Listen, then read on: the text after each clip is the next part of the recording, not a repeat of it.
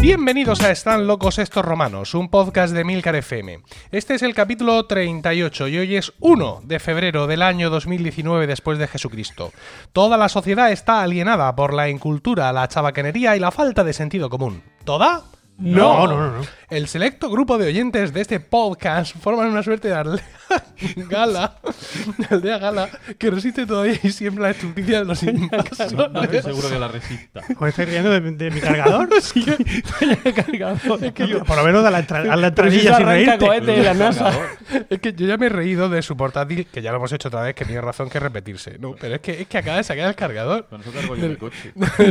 Eso arranca cohete en la NASA. Bueno, decía eh, no Sí, sé qué de bla, la, bla, la bla, bla, bla. de los invasores, conociendo con asombro y de pelo noticias y comportamientos ajenos que les hacen exclamar, como aquellos irreductibles galos, una frase llena de ironía y sentido común. Están locos estos romanos. Yo soy Emilcar y estoy acompañado por Diego Jaldón, buenos días. Hola, buenos días. Paco Pérez Cartagena, buenos días. Muy buenos días. Y José Miguel Morales, buenos días. Hola, hola, hola. Bueno, buenos días porque estamos grabando en un horario inusual eh, para nosotros. Estamos eh, en sábado por la mañana disfrutando de la habitual hospitalidad de Paco y de su familia. Eh, que esto, esto es una prueba de fuego porque hasta ahora venimos por la tarde y tal, pero a las 11 de la mañana en una casa, He tal. tenido que acelerar todas mis compras eh, sabatinas para Sí. que esto pudiera eh, llevarse a cabo. Va, y luego la- además la gente que esté aquí, si los críos están con el merecido descanso tras su extenuante eh, semana en sus centros educativos y de pronto está papá con cuatro o tres colgados más hablando fuerte en el salón, por ejemplo. Esto es disruptor. Pues sí. No sé si luego... No, pero no hay problema. Una familia unida. Bueno, lo tienes controlado. Estupendo. Así Vamos habrás y- llevado mejor pescado. A ir más temprano a comprar. ¿eh? Pues hoy no tocaba comprar pescado. He comprado, Ay, no me he podido resistir. Porque había un rape, pero No. ya, ahí lo dejo. Pero no has comprado rápido. No he comprado rape. Has pero derrapado. Pero cuando te compras el rap entero, eso es carísimo. No, narices. Como que carísimo. Al revés, a 16 euros estaba. Compra solo los Lo huesos. caro es comprar un trozo. Lo compras entero, ¿no? ¿Y dónde vas tú con un rap entero? Pues para Pues, o sea, hace trozos y tengo ahí para hacer dos o tres guisos. ¿Pero Ah, 16 vale, euros vale, el porque- rap entero o 16 euros el, El kilo? kilo, kilo de el kilo de rap. tam- Ya pelado y limpio, o sea que no te, lo- no te venden la piel y luego te la quitas. También depende del, limpio. Vale, del vale, tamaño del rape. ¿eh? Mm. El- Al final, como te sale la faena. Yo compro cola de rape congelada Mm, en el mm. Mercadona, cola de rape y lo usamos para un arroz eh, que hace Con rape. Con gran éxito de crítica y público. Y Muy nos sale, nos sale mejor porque tampoco estamos haciendo todo el día. Mira. Salmón, salmón, por ejemplo. Sal- no, salmón continuamente. Nosotros somos el principal consumidor de salmón de Occidente. Compramos el salmón entero, ese sí. ¿También lo- haces capú de Y- salmón y- o solo sí, de merluza? y luego lo troceo y lo congelo. Eso explica tu barba noruega. Y lo vamos consumiendo todas las semanas. Nosotros comemos salmón todas las semanas desde hace no sé cuántos Pues el años. salmón limpio es más caro que eso de los 16 euros, ¿sí? No, Te sale a 18 euros por ahí. no, no. Limpio y pero en- en- Sí. no. Sí, 18. sí. Yo Oye, no. ve- ve- ve- en ya Mercadona está bien no, de hablar de bueno, maruje. esto de- Venga, vamos. ¿Qué? Es que Ah, que, que se vea, no, pero que se vea que somos hombres de nuestra casa, qué demonios. Eso sí. Ahí está. Ahí. Bueno, vamos a hablar, si os parece, de las eh, reseñas que nos han puesto en Apple Podcast desde nuestro último capítulo que fuera el pasado 28 de diciembre. Antes que nada, que tengáis claro que sabemos que este es el capítulo de enero, aunque lo estemos grabando y publicando en febrero. Sí, ¿vale? pero como ha sido el Brexit, pues, Claro, luego apreta- eh, apretaremos luego el culo para intentar sacarlo otro en febrero. Bueno, los comentarios. Una camisa estilo Mao para el hijo de Paco. Se propone. A ver, El podemita. no que parece que. No Parece parece un que. traje de chaqueta con una camisa cuello mao. Claro. Se liga mucho así. Sí. Sí, no se va a poner corbata, se va a poner corbata. no. Parece, parece Hombre, escéptico obviamente. al respecto el hijo de Paco y su Para mujer. liberarte de la corbata, tú verás. No terminan de. ¿Qué pelo lleva? La mujer de Paco, claro. Pelos de sí. filósofo. Señora. Bueno, eh, las reviews. Dice, magnífico podcast. Cinco estrellas. Bueno, realmente dice magnífico podcast. Ajá. Bueno, un- Bueno, vamos a ver, vamos a ver. Yo tengo disortografía, no vamos a tocar las narices de la gente, por favor. Es que de eso se trata esta sección, en concreto, de tocar las Magnífico. narices a la gente. Yo estoy contigo. Dice, imprescindible escuchar a esta panda de amigos todos los meses, o a romanos o a estos romanos locos, como se quieran llamar. Gracias por estos ratos. Todo esto ha ido con puntos suspensivos. Hombre, claro, hay que ¿Vale? suspender. Y esto lo ha hecho Nano Corrales desde España. Nano Corrales es un sospechoso habitual, es oyente de varios podcasts de la casa, así que Muchas le vamos a gracias. Nano. Muchas gracias, Nano. No, Ahí, no, te perdonamos efectivamente. el, la tilde. Y luego dice divertidísimo, y esto sí dice divertidísimo. Ajá. También cinco estrellas dice excelente podcast. Me divierto muchísimo con cada episodio. Los temas que se abordan son tan variados que cada episodio es una caja de chocolates de las de Forrest Gump. La paso increíble escuchándoles. Les agradezco sinceramente todo lo que comparten. Aprendo, me carcajeo, me entristezco o reflexiono. Una experiencia súper recomendable para escuchar. Y esto lo dice Ion Posfifto desde México. Muy bien. A ver si yo no al revés. ¿Eh? Ahora que leerlo al revés igual. Muchas gracias, yo creo oyente que- de impronunciable nombre. Creo que lo conozco. Y John Paul Fisto. Escribe de México, claro. pero me parece que es de Sevilla. Ah. Creo que sí, por- Oye, estoy, estoy por porque le dicen, eh, en realidad es que a él le dicen Illo. Ah, eh, ah, Sí, vale, vale, ahí vale. estaba el chiste. de Estoy, Ah. estoy por escribir una reseña. ¿Dónde, Ahora lo pillo. dónde está el, el- Dios santo. dónde está el sonido? Ahí, Ahí, vale. ahí, ahí. Muy bien. Un poco más fuerte. Mucho Ahora. mejor ahora. Ahí sí. Que estoy por escribir una reseña solo por oírtela mm, leer. Sí. Pues escríbela y pon cinco estrellas, por favor. Vale. ¿Y Y te- acentos, pero- pero y que no te- acentos por todas ¿Cuál partes. Y sería tu- acento, porque si no te vamos a ¿Cuál sería tu crujir. ¿Cuál sería mi nick? No lo sé. Ruimonte, como siempre. No, Sí, no, sí. sabemos que es él. Ya, claro, tendría que ponerme Algo un. que le caracterice, pero que tengamos que adivinarlo. Mm, Mm, déjalo estar. Sí, no seáis como un tal Qualis que escribió una reseña positiva en, en su propio podcast. Oye, pues hay que hacerlo. Para animar. Son Pues cosas que hay que, hacer, hay que animar. su música. Bueno, ¿Qué pasa? Para que la gente se anime, ¿Te ¿no? gustaba, no? ¿A, ti te Me gu- gusta a mí me gustaba, ti te a gusta mí me el podcast gusta. que haces? Pues ya está. Pues Ya lo dices claro mundo, sí. que lo sepa, que Y- lo sepa el mundo. Es que no he escrito en estar loco estos romanos, pues voy a escribir una, hombre. bueno, vamos al lío. Venga. Venga, pues empiezo yo.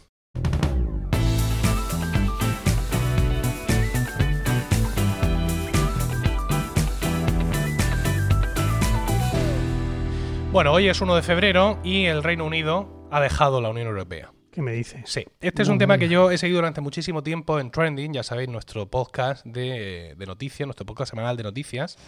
Y bueno, en un momento dado tuve que alejarme de esta temática porque es que empecé a no soportarlo. O sea, empecé a no soportar el caos, mm, las fechas límites de las fechas límites, el, el- Parlamento británico aprobando siete mociones, algunas de las cuales son lo contrario de otras. Es decir, aprueban una cosa y la contraria, todo en la misma sesión. Y sobre todo la mezquindad de los líderes pro-Brexit británicos y también además el dolor. El dolor de ver cómo más de la mitad de la población británica no quiere el Brexit y los están empujando a, a todo, a todo esto, ¿no? Y hoy quería venir aquí a hablar de esto. Realmente esa era mi intención. eh, y, y un poco traer la historia de, de cómo en esta época que estamos viviendo, estos populismos nacionalistas de, de derechas han triunfado. Este- esta es mi sensación a correr en estos momentos, ¿no? Más allá de cómo acabe la era Trump y, y todas estas cosas y todos estos ciclos que estamos viendo en varios países, los logros de otros líderes fascistas, etcétera, la sensación que tengo es que ya han ganado, ¿no?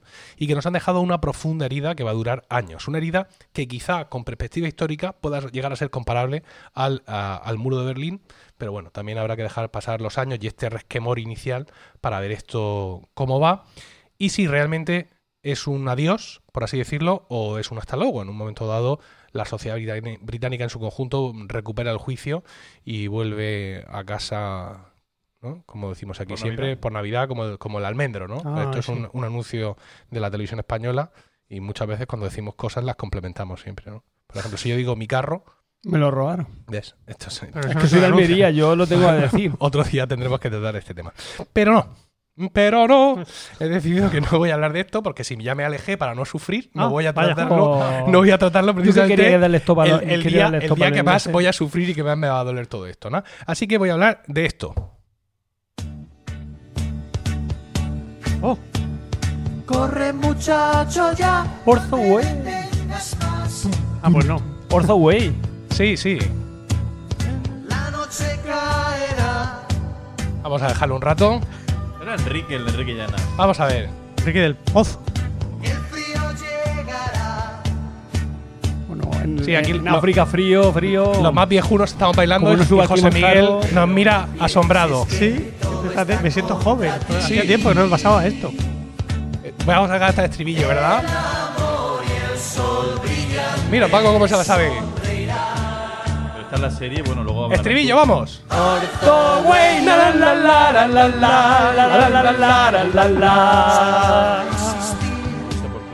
Orzo Way, la la la la la la la la la la la la la. Bueno, pues sí, Ortho Way, ¿vale? Ortho Way, una serie de televisión italo-alemana La Virgen. que, El lle- eje. que llegó a España con el subtítulo de El hijo de la selva. Creo que también es el, el subtítulo de la obra original, ahora hablaremos de ello. Fue estrenada por Televisión Española en septiembre de 1978, o sea que tú ni flores. Ah, bueno, tenía un añito, justo. Claro. Bien, bien, bien. Bueno, el caso es que eh, esta serie se basa en un libro italiano de 1955 y cuesta la historia de Isa, un niño blanco abandonado en medio de la selva africana, encontrado y criado como un hijo por un gran guerrero y su esposa, pertenecientes a la tribu Bantú de etnia Tswazi. Por el color de su piel no es totalmente aceptado por los miembros de la tribu, que para reconocerlo le llamarán Orthoway, que significa el encontrado. Ah, mira. Para, para los que queréis googlear, Orzo es como suena, sin H, una O, una R, una Z y una O, y Way es como si dijeras, hey, Wayne, ¿vale? W, E y latina. Orzo Way, todo junto, sin guiones Orzo como- ni altos, como el- como como, el- como el, Como- como- que de donde viene Orzuelo, ¿no? como- El no, como el marido de la Orza, Ah, el vale, Orzo. vale. Bien, su principal rival es Mesei, el hijo del jefe, ¿Qué es Eh, el, el, eh, el? ¿Es el- que lo el encontró? hijo del jefe. Mesei. Mesei, no, no pone nada aquí. El hijo del jefe. Un Y, señor eh, malo. como Hijo ya hemos dicho, jefe. por razones raciales, Orthoway no es aceptado por los guerreros de su tribu, aunque haya superado las duras pruebas de iniciación. Es que es blanco, ¿eh? Así que tiene que alejarse de. Ya lo hemos dicho. Lo- Es lo primero que he dicho. Sí. Sí, Ah. tiene que alejarse de su pueblo y refugiarse en la selva cerca de una tribu de bosquimanos, donde es adoptado de nuevo por un- eh, como hijo por Pao. Pao, pao, pao. pao. Muy a su pesar. ¿Se lo significa Orthoway- pao en, en portugués? No, eso es Cao. No, no, pao. Ah, venga, Pao. Pao es- pene. Hostia. Hay una historia muy graciosa a este respecto. ¿Puedo contarla? Cuéntala, sí, sí, por sin favor. duda, sin duda, es el momento. Es una, una prima de, de mi mujer, de Irene, que pasó una temporada allí en, en Brasil Sí. y fue un día a la panadería. Y fue, Eh, la prima, una de las primas francesas. sí, exacto. A buscar pan. a buscar pan, ¿no? Sí. Eh, Quería quería una barra de pan. Bueno. Entonces llegó allí a la panadería, era uno de los primeros Sí, tiempos que su- estaba allí. en- su- en- su primer pan. Lo, Lo estoy lo podéis- viendo venir. estoy viendo venir, ¿no? Ya- Sí. ya el, decirlo, pero claro, ella eh, pan en, en portugués se escribe pao con el- el- la la virgulilla esa de la sí. ñ encima de la O. Sí. Y eso en portugués se pronuncia pan. Mm, Se parece más a pan que a pao. Sí. Pero claro, eso esta muchacha no lo sabía Sí. en aquel momento. Y llegó a la panadería y pidió pao. Dijo pao y además eh, con las manos hizo Sí. un gesto El tamaño. el tamaño de la, de una barra de pan habitual. Entonces, claro, pues Con los portugueses no, no podéis- gastamos este- esta talla. os podéis imaginar las Está en carcajadas Brasil, de... Está en Brasil, que allí la Ah, bueno. distinta. Ah, bueno, entonces sí. De la encargada de la panadería. Ah, magnífico. Bueno, eh, entonces, eh, eso es adoptado por Pao, de la, de la tribu de los bosquimanos, y muy a su pesar, Orthoway tendrá que luchar contra los Swazi, que lo encontraron un- por primera vez, y por lo tanto tendrá que luchar contra su enemigo de toda la vida, Mesei. Ah. ¿Vale? Vamos a un poco a recopilar lo, que, lo poco que he dicho hasta ahora, sin contar el tema del- de la petición de pene. Eh, libro italiano de 1955. ¿Vale? Sí. O sea, mm, novelilla. mm, ¿Eso está en de Amazon? esta- De esta te, de esta kiosco, Seguro. seguramente. Ahora, serie, serie italo, italo-alemana. Alemana, ¿no? sí, Coproducción, en plan, esto solo no lo podemos hacer. Ah, Necesitamos más gente, alemanes. ¿no? En los 70. Y la historia es una especie de proto-Tarzán, ¿no? Podríamos... eh, no sé si la novela de Tarzán original es anterior a esto. anterior, es sí. posterior. Vale. Anterior. ¿Cómo podemos mejorar esto? O sea, cuando, cuando ya tenemos estos ingredientes, ¿esto cómo puede ir a mejor? Pues muy sencillo. Con una producción baratera y con un protagonista británico de cara lánguida, con un peinado absolutamente imposible y sin ningún tipo de musculatura. Tenía O sea, pedazo. no hay ningún dibujo muscular en este, en este No, no, muchacho. nada, nada. ¿Vale? O sea, lo que es. Pero es, es. No, no, no, no, no, no. no, es Ah, un señor. Esto, Ah, yo pensaba que ría. ¿Qué? No, hombre, no. Esto película, película, película, dibujo, El tío se tira todo el, todo el rato corriendo por la sabana. Sí. Es todo el rato corriendo. corriendo. Ojazos azules, un profundísimos. Y, y una cara en inglés, pero una cara de alemán que no puede con ella, ¿no? Con un corte de aquí, flequillo caleborroca. Me, me disculpen eh, nuestros oyentes vascos, pero es como lo ten- nos entendemos aquí en el sur. Pero caleborroca re- retirado, retirado. O sea, ya, Ya, a- ya, hacia ya. arriba, donde ya. Con, con lo cual tienes como cuatro dedos de frente de Orthoway. Mm, Y claro, hay que ir en taparrabos y todo esto Con lo cual, pues, ves generosamente su cuerpo y ves que No, este pero era- muchacho no ha hecho flexiones en su vida. Pero era triquini porque llevaba, o sea, se le subió un poco como para arriba. el- Sí. El taparrabos. sí, se le, se subía con- a, un hombro. con creo hombreras, recordar. Hay algunos momentos en los que parece un personaje de la vida de Brian, ¿vale? O sea, ya sabéis que ahí como.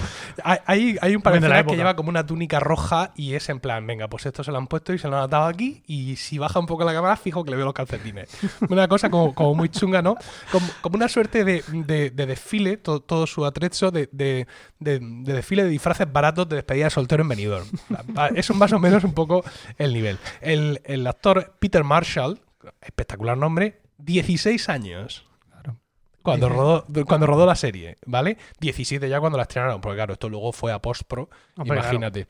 Eh, ¿y ¿Cómo es posible que Peter Marshall, con 16 años, acabe protagonizando eh, esta serie? Pues muy sencillo, esta serie, que ahora lo cuento, eh, se rueda en África y para evitar tener más costes, pues la productora decide que necesita un actor blanco, evidentemente, pero uno que esté por allí, ¿vale? Entonces se pueden hacer castings en los colegios, en las escuelas de, de blancos y eh, pues, que se encuentran a este. Venga, Pues tú. este nos va a valer. Tú eres Orthoway from now. El zagal era un zagal, ¿vale? Que estaba allí y se ha venido allí porque el, el padre era ingeniero y pues por la cosa del trabajo, oye, pues que me han destinado en África, pues, pues ya, ya me lo dijo mi madre, diría ella. No, my mother, claro, mother. ingleses. Y entonces por eso estaba allí, ¿no? Y eh, lo eligieron. Este, pues sí da igual. Venga, este, que este, este que es alto, que es así lucido. Bueno, eh, como decía, producción baratera, pero claro, precisamente rodaron en África. Quizá- quizás se le fue toda la pasta en esto. El rodaje fue en Kenia, con auténticos miembros de la tribu Masai y otros figurantes eran actores de teatro de Nairobi. Es decir, que ahí también hubo una selección y tal. Es eh, una auténtica lástima, digamos, que esto fuera así, que fuera realmente rodado en escenarios naturales, etcétera, porque la serie yo creo que hubiera ganado muchísimo si de vez en cuando ves por ahí un leopardo de peluche o una zarigüeya de cartón piedra, así como, como muy evidente, ¿no? yo pienso que se le hubiera dado un toque inconfundible a la serie, pero no, no, en ese aspecto por ahí No. no. De hecho, había eh, muchas escenas naturales, había como cortes de, de- de documental Así metidos en medio, ¿no? Por ejemplo, tú ves un bicho así como a lo lejos claramente con una cámara de documental y en el siguiente corte ves a Orthoway subido en un árbol. vale, siguiente toma, el mismo bicho corriendo. Claramente la, la- la flora que se ve no tiene nada que ver con donde está Orthoway. Con el árbol de Orzo. ¿Vale? E incluso hay escenas de peleas de Orthoway con animales. ¿Vale? Que es claramente pues un especialista o, o- o alguien del circo al que no le vemos nunca la cara, Que le han puesto la peluca. rodando, abrazado al, al- al animal salvaje, incluso. Yo mm, he visto O una escena con, con un leopardo, sí, pero del, del circo. Y este animal, en vez de mm, comérselo, ¿vale? Lo que hace es mano- mm, soltar manotazos, ¿no? Mover las paticas, ¿vale? Bonito. Como cuando cojo yo a Miguelito y no quiere que lo coja, ¿vale? Pues más o menos igual. Tú ves la lucha y dices, tú, jo, qué fuerte, cómo está luchando contra el leopardo. Pero claro, los leopardos no se defienden manoteando, se defienden de otra forma. Pero bueno, ahí está la cosa y ya os digo que está bien, ¿no? Hay, hay una escena. ¿Con cuántos, ¿Con cuántos leopardos te has peleado tú para, para dar aquí este dato? Sí, no, como- hombre, yo por suponer. Ah, ah, vale, por ya suponer, empezamos con la Que no sea, ¡ay, que me sueltes! Que dice el leopardo, ¿no? Sino que es en plan como que te ataca. Aparte de que, buena suerte intentando ahora hacerte un leopardo. Ya, sí, eso sí. por otro lado. Pero bueno, eh, he visto, mm, en, hay muy pocas escenas de esto, o sea, la serie está perdida por completo.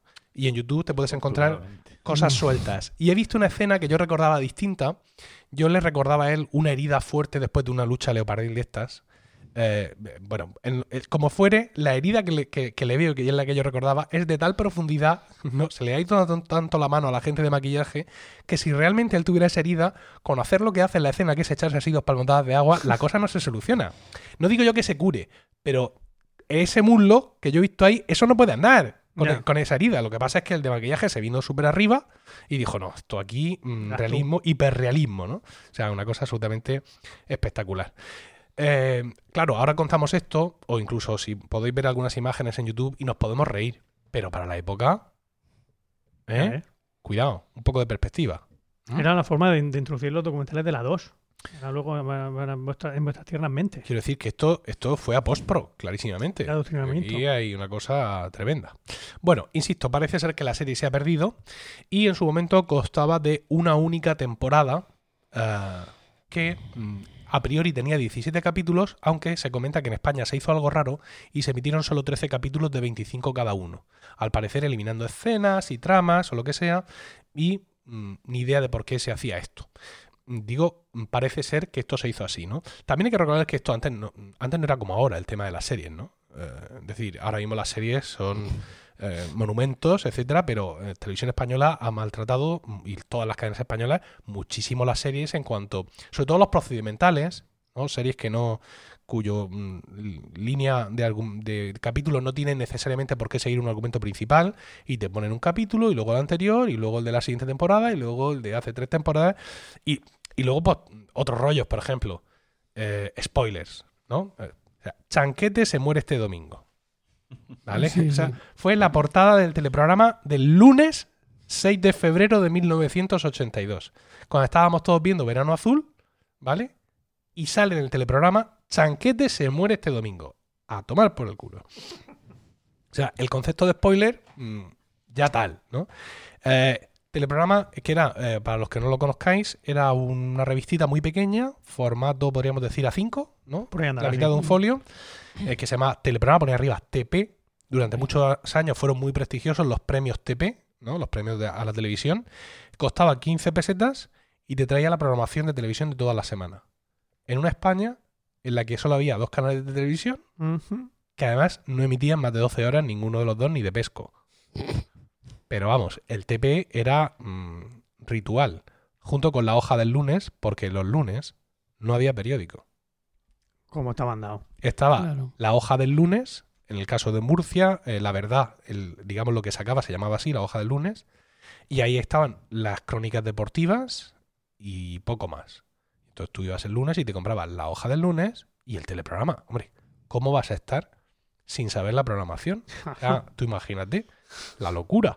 ¿Vale? Bueno, pues esta, esta era la España del año, del año 82.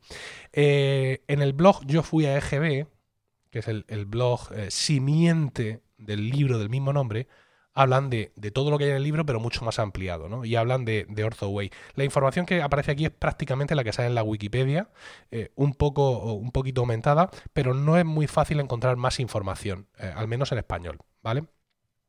Y aquí dicen que la escena final, dicen en el blog, la escena final de la serie no fue emitida completa en España. Y en nuestro país la serie finalizó cuando Orthoway es alcanzado por una lanza durante una lucha y dos guerreros se llevan su cuerpo sin saber si está vivo o muerto. Mientras que en otros países se aclaró esta duda demostrando que seguía vivo. Madre mía, ¿cómo son así? Sin embargo, final abierto, por si hacían una segunda temporada. sin embargo, en los comentarios de este post, que esto es de hace ocho años, hay mucha más información adicional, ¿vale? Sobre la serie y sobre todo mucho sentimiento a flor de piel. Ahí se, se ha generado un debate ahí de si en, en nuestra infancia fue cutre, que si no lo sé, os recomiendo a los que tenemos una edad ya echarle un vistazo, incluso comentar ahora, ocho años después, pues no tenéis razón ninguno de los que escribisteis esto hace ocho años. La serie era muy cutre. Bueno, eh, dice Jordi González, dice lo siguiente.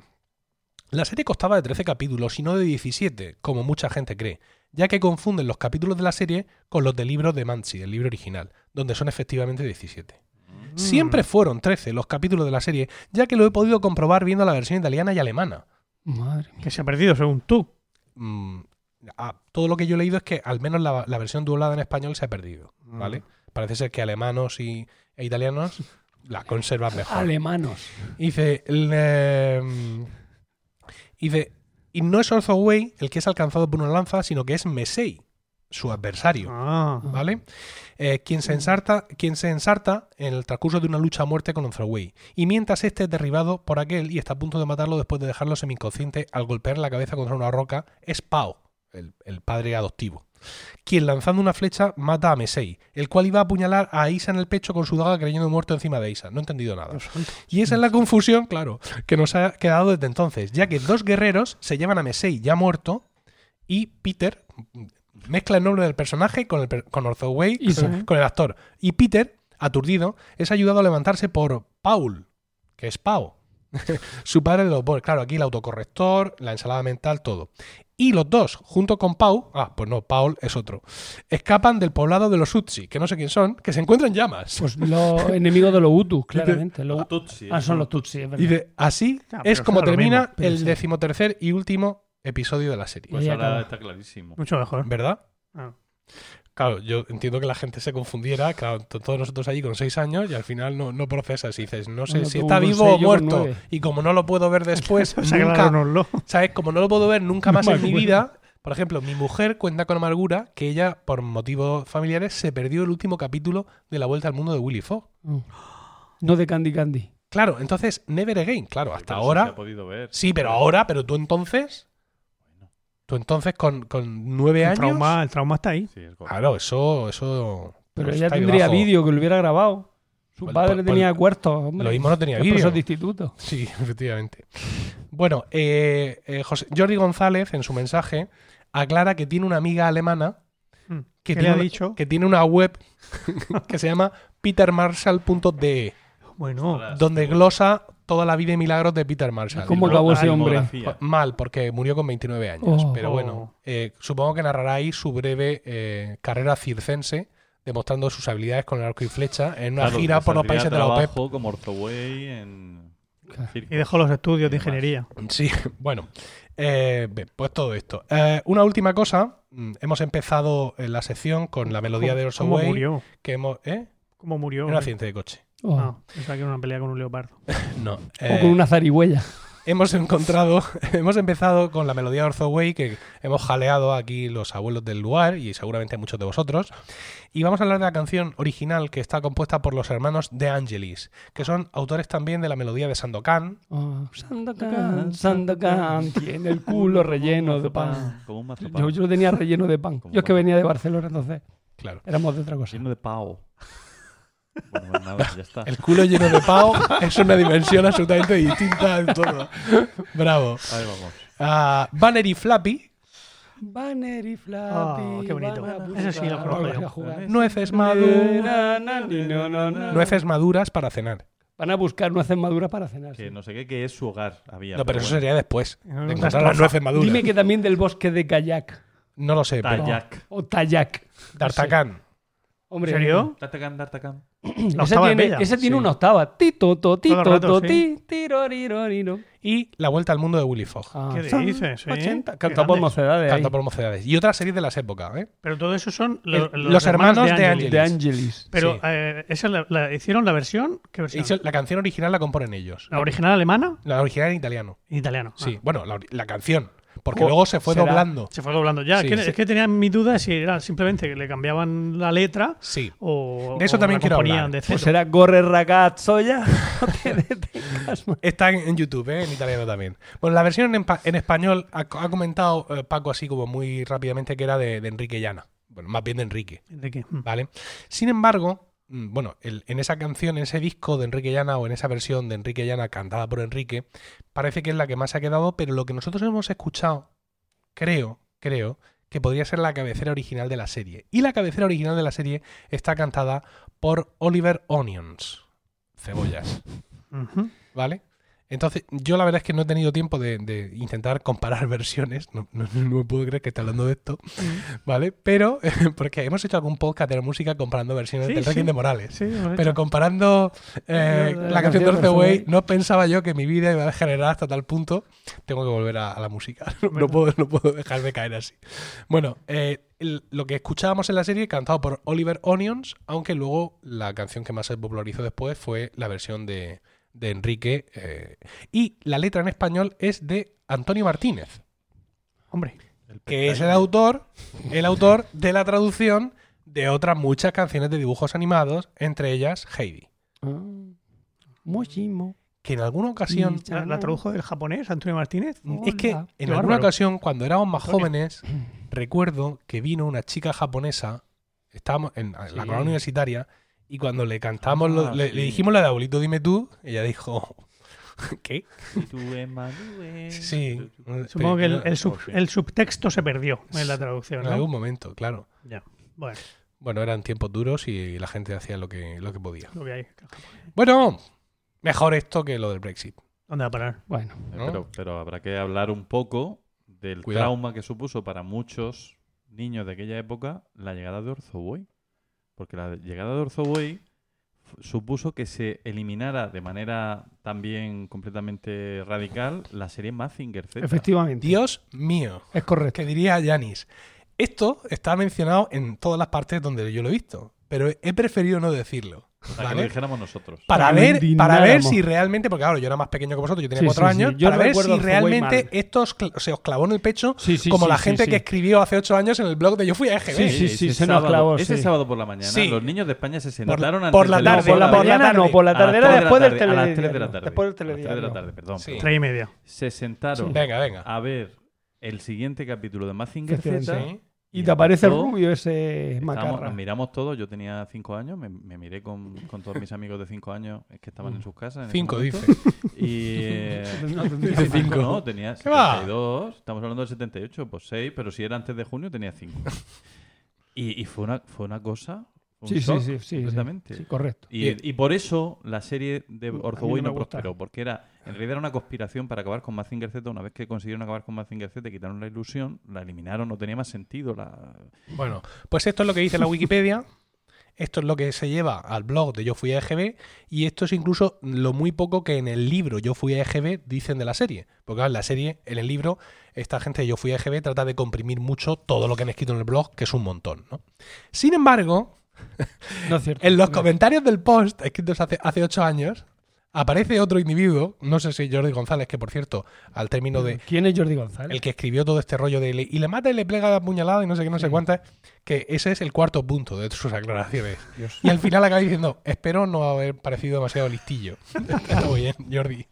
Eh, eh, hay otro pavo que dice que este rollo de- del amor perdido de Mazinger Z, que no fue así, Que estaba anunciado por televisión española desde hacía dos semanas antes. O sea, bueno, bien. Pero lo que pasa, y que salió Los en niños de prensa, 5 años no. pero- Claro. y literalmente dice que los niños de 5 años y 6 años no leen el periódico. Seguramente en el teleprograma también aparecía en. Sí, pero bueno. Pero no sí. había teleprograma. en No había todavía fecha. teleprograma. Vale. No hay del programa En esa el fecha. 78 no había teleprograma. ¿No? ¿De cuándo es el teleprograma? Pues más o menos de la fecha que has dicho tú, 82. Del 82 es el, cap- el, el- 81, Ay, 82 es el antes el había. número Había de- un TPT, había otra, así pequeñita, pero no era teleprograma. El teleprograma era la de la bombilla. eh, En cualquier que caso, los niños de 5 o 6 anunciando. años pues No no, están mirando No, eso, ni, ni Ni los padres padre- no van a ni tus decirle. padres te lo "Uh, van a decir. que no, sepas que no, se acaba no. Z. No merece la pena que te sientes. No, porque te tienen un rato ahí. Claro, era el ratico, era el ratico que, nos, que dejábamos siesta. tranquilos a nuestros Claro, padres. No pero- había vídeo, DVD, no había nada. Pero eso duró tiempo porque yo recuerdo que en esa misma franja horaria era donde ponían el coche fantástico. Sí. Sí. Y el, el- Eso ya en verano, ¿Cómo se llamaba? Los pitufos. Era, era el, momen- el, el Comando momento, G. El gran héroe el americano. momento de G. dibujos, o sea, el momento para los niños. Cuando yo esto se lo cuento a mis hijos, les vuela la cabeza. Claro, eran las 3 y media de lo- los fines de semana. Sí, sábado y domingo. Sábado Mira, ya domingo. se me ocurrió un tema para Luego echamos una película de. Tarzán. Venga, estupendo. Sí. Todo resuelto. O de vaquero. Mm, o de vaquero. Mm, verdad. Bueno, Qué bueno. ¿vale? Estás especializando tú en temas así, ¿eh? Temas chorros. Eh, ¿Qué? Remembering. eh, sí, en temas retro, en temas... Sí, ¿tú crees? Yo creo No, que pero, no. Parchi, pero me gusta, me gusta. Ladybug, Lady Bug, no era retro. el botijo. Pero no no, sé Lady, bueno, Ladybug, Ladybug, dejadme tranquilo, por favor, porque me pongo nervioso. yo, yo ya no la veo. porque no se veis lo que ha pasado en la siguiente no, no, no me lo cuentes porque no, lo no, no, otro- Esto es muy sencillo, que cada uno se especializa en la franja más o menos que sentimentalmente. Él está en la de los 70, 80, tú en el siglo XVI. Yo voy a principios del siglo XX hoy. No, hoy va a ser. Bueno, 19, pero tu 20. especialidad es el siglo V antes de Cristo. Sí, sí, también. Pues me ando ahí a caballo. Bueno, ¿seguimos? Venga, Venga, pues vamos con José Miguel. ole.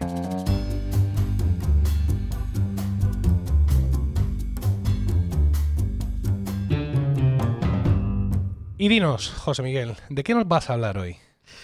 Pues mira, Milcar, hoy voy, a- voy a empezar hablando del el Sunshine Project.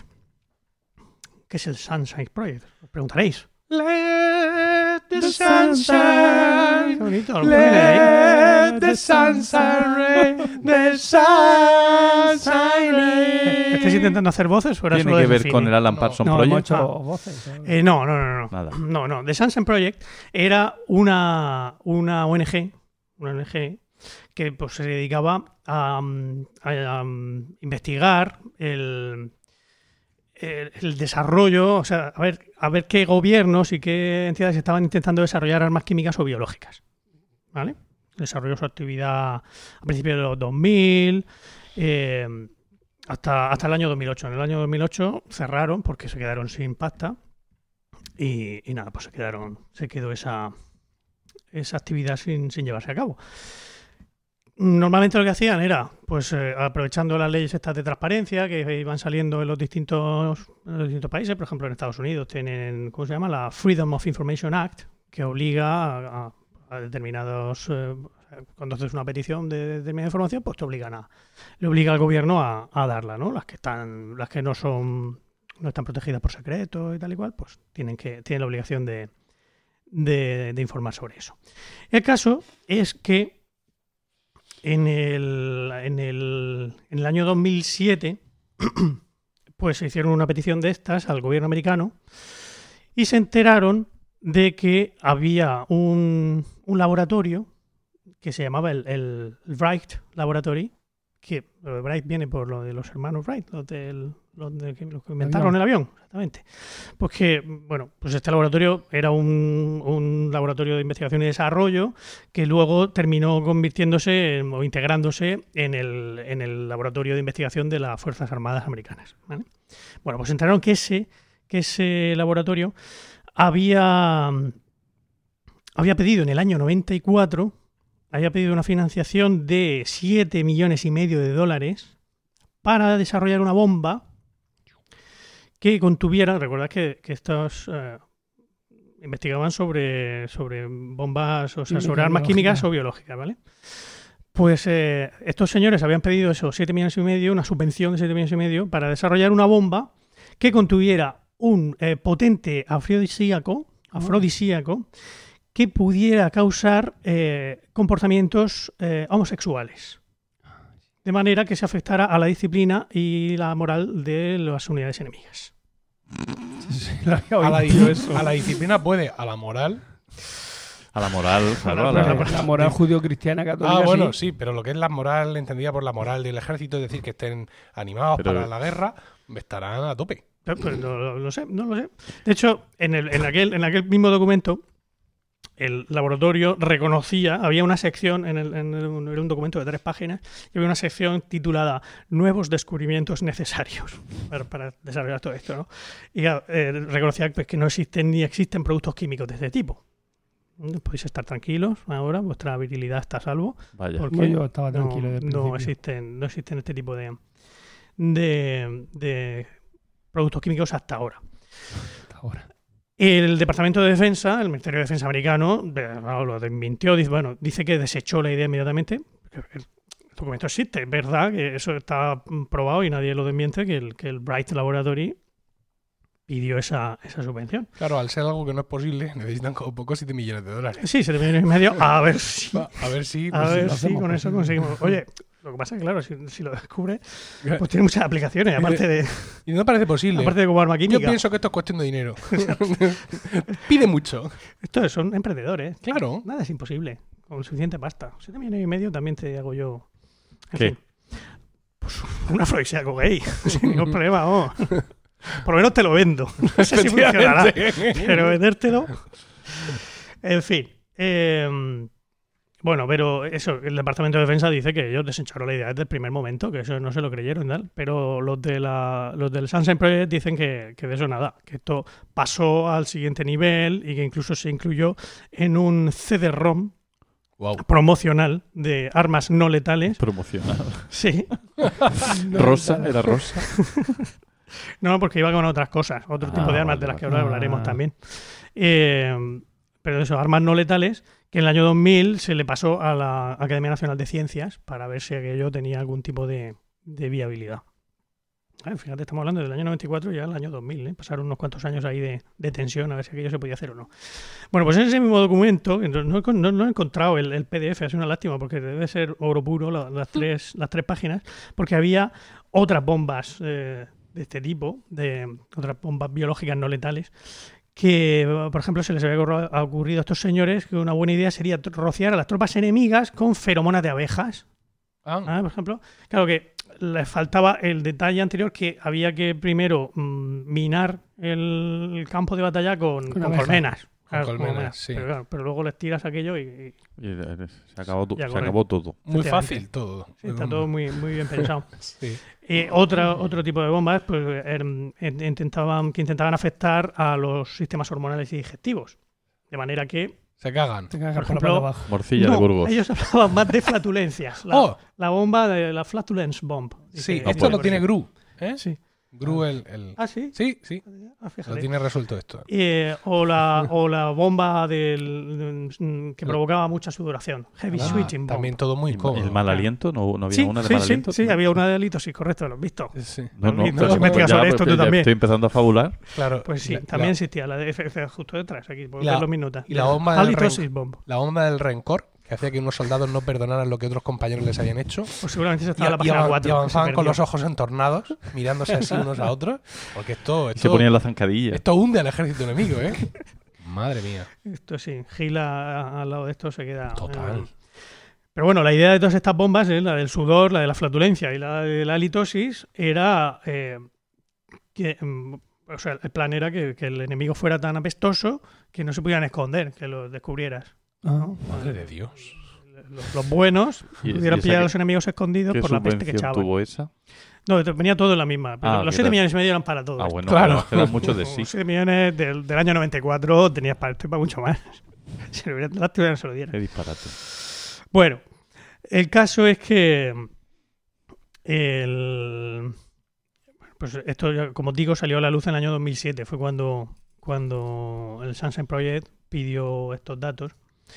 Y fue precisamente en ese año en el que el Wright Laboratory, que ya se había integrado en el, en el otro laboratorio de, de las Fuerzas Aéreas Americanas, pero le dieron, fue em, agraciado con el premio Ig Nobel. IG Nobel Prize. Mm. No sé si habéis oído hablar de estos premios alguna vez. Sí, yo sí. Sí, ¿no? Bueno, bien, la, la cosa viene de, de, bueno, evidentemente, una parodia de los premios Nobel y hace el juego de palabras con Ig Nobel, de innoble en inglés, ¿no? Bueno, pues estos premios están organizados por un, por, bueno, por el, una, una revista eh, de estas científicas de humor que se llama los Annals of Improbable Research. O sea, de- Anas, no. An- Annals with ¿Pero de Anales o de Anas? Anales. De anales, sí. De la, de, ¿no? de la investigación improbable. Que existe esa revista a día de hoy, la podéis, la podéis consultar.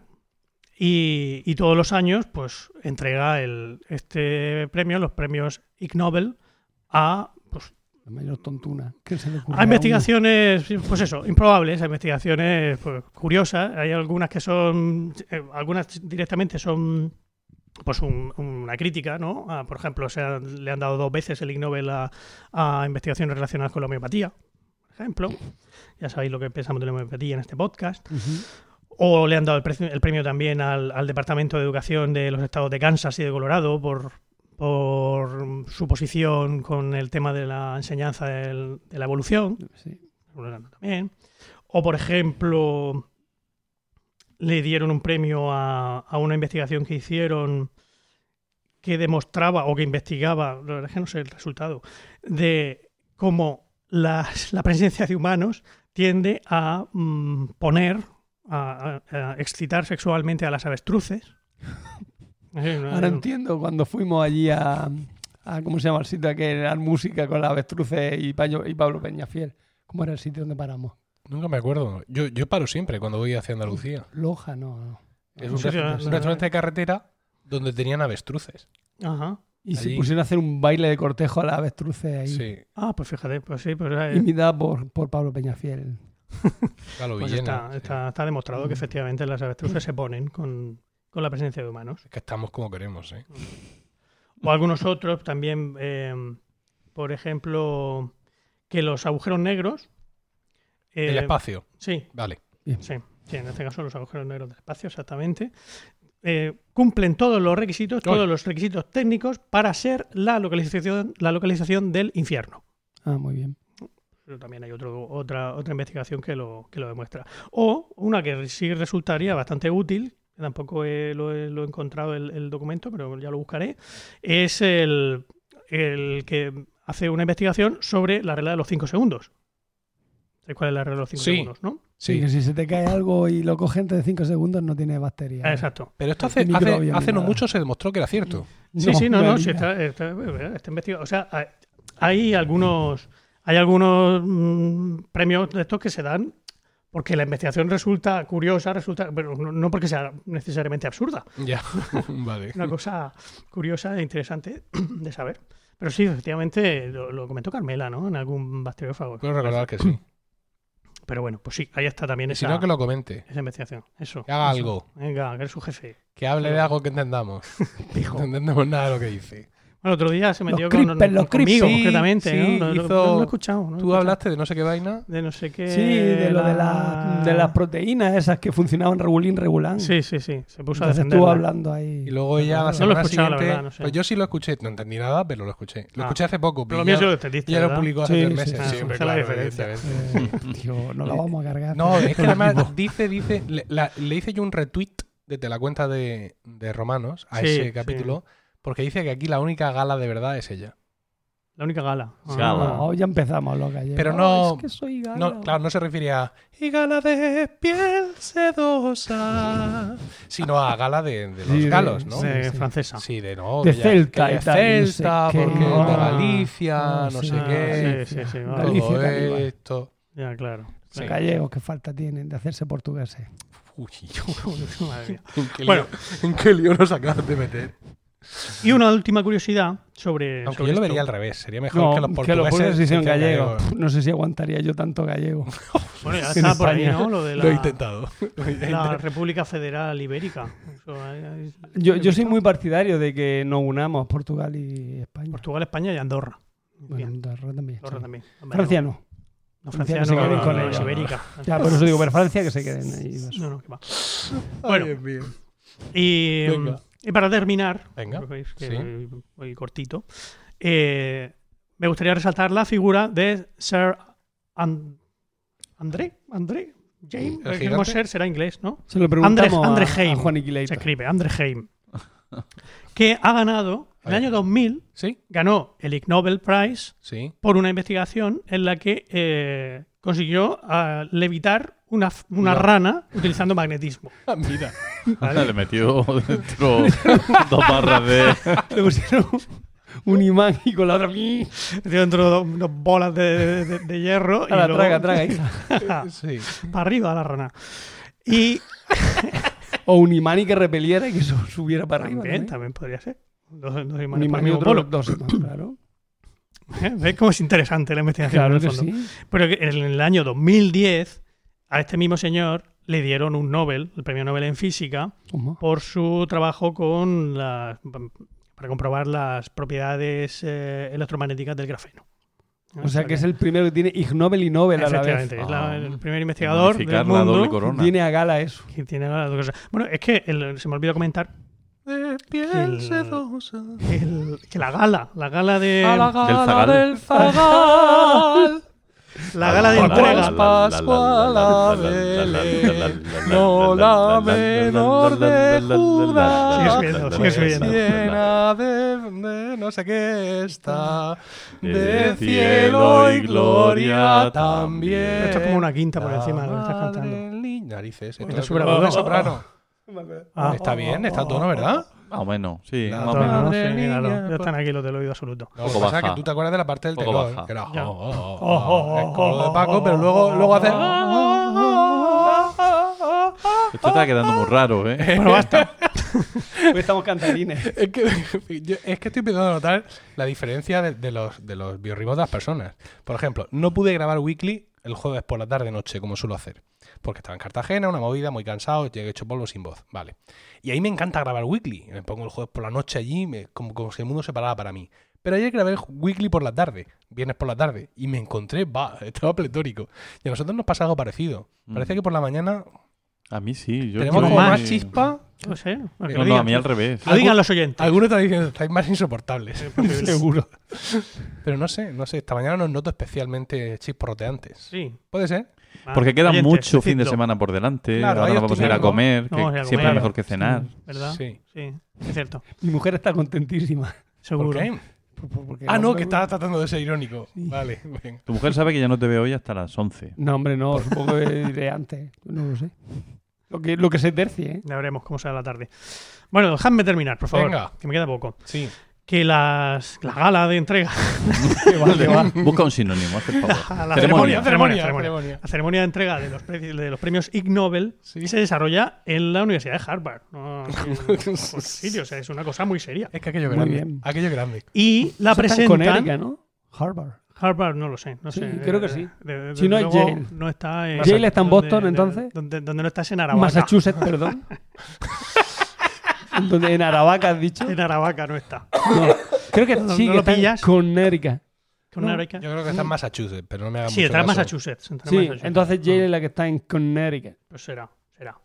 Bueno, que sí, que lo hacen allí, en, Sí. en la Universidad de Harvard, y, y la presentan, los, los entregan premiados de los Nobel, de los Nobel de verdad, son los que entregan Mm. los, los premios Ig Nobel. Ah. Y luego los ganadores tienen que ir a dar una conferencia al MIT, al Instituto Tecnológico de Massachusetts, es donde dan la... Con O sea, las risas. o sea, que no solo se parten el culo de ti, sino que te esturrean por todas partes. Sí, vale, eh, te- se rompen, se, se parten el culo de ti, pero, pero reconociéndote un poco. Eso es lo de la, es lo de la. El, el entusiasmo. Es lo de los cinco minutos, es lo de André James, este, Sí. que si ahora te damos el Ig Nobel, pero coño, dentro de 10 años lo mismo te dan un Nobel a ti. Y de un esto no vale para Y nos nada. ten- y nos tapan la boca. Ha pasado Pero un montón de rato. Pero en esto, en la, en esto, en la, en la investigación es como en todo. Lo importante es que se hable de ti, aunque Claro, sea mal. Claro.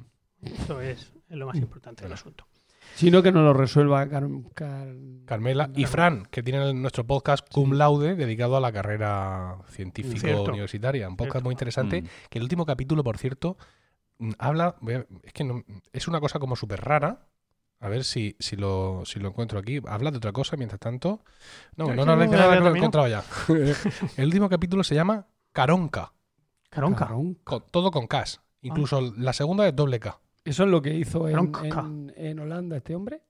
Dice, eh, Fran Molina ha viajado nuevamente a Holanda, pero esta vez lo ha Ah. hecho para participar en un Caronca. Ah, pues entonces no es lo mismo. En este capítulo, Mm. Carmela somete a interrogatorio a Fran para saber más de esta tradición típica de Finlandia, posterior a la defensa de una tesis doctoral. No lo he escuchado todavía, no sé si es que se coge un arenque y se le despedaza vivo o... Seguramente. siendo De hecho, este Caronca tiene la, la peculiaridad de desarrollarse en un contexto de jubilación de un profesor universitario. Eso ya tiene que ser la hostia, ¿no? O sea, un Caronca con jubilación. Con jubilado. Dios, ahí. Claro, para los correr el alcohol. Para los finlandeses, yo entiendo que estas cosas están. Dice, Claro. en esta fecha tan señalada para cualquier académico, claro, ya no, ahora no sé si las notas del podcast son de risa o no. Con toda una vida ¿Las de dedicada a la? No, investigación, es sin duda un momento mágico para compartir con familiares y amigos. Si deseas, Caronca. si deseas conocer las peculiaridades de un caronca, no puedes perderte este capítulo de No. Cum Laude. Desde luego no lo voy a hacer. Lo me lo estoy voy a escuchar entero. Fíjate que le dije a Fran, digo, pásame una foto de, un, de lo Un que caronca. sea esto para promoción en redes sociales. Sobre todo si llevan gorrito. y, no me ha, y no me ha pasado nada. No ha sido capaz. No me ha pasado nada. Fran Molina, si estás escuchando esto, Pásame la foto del Caronca. Si es que, se puede publicar. Exactamente. te No, no, no busques tu Caronca ahora. ahí, que te No, veo no, que te, lo que te estaba mi parte, mi ah, parte, vale, tu parte. parte. Ya bueno, llega, que ya llega. Pues ya he terminado. Esto es todo lo que quería contaros. Ah, pues muy bien. bien lo hemos pasado. muy divertido. ¿Verdad? Está muy bien. Nos, Sí, nos sí. hemos reído un Muchas montón. gracias, Mucho, me alegro. Estupendo. insistiré en los Ig Nobel. Insistiré Estupendo. para seguir viviendo. ¿Ves? es es el, el sol que entra. Porque la, eh, la casa de Paco es, una, es un adosado, ¿vale? Y su terraza da al sur. Entonces ahora mismo estamos viendo los rayos del sol eh, bañar eh, su terraza y toda la, Parte del salón. toda la flora que tiene ahí fuera, ¿vale? Porque hoy en Murcia hemos pasado de estar muertos de frío a que hoy llegan 26 grados. Pues que esta tierra es así, es indómita. Lo que tenemos. Aquí tenían que haber grabado Orzoway, Mira, te ahí en las cañas estas de Zarandona que están aquí Oh. al lado. Bah. A ver, entonces, ¿quién abrazaba a los bichos que hay por ahí sueltos? Ellos No hay especialista que se meta ahí. Bueno, pues entonces vamos ahora, si os parece, con Diego.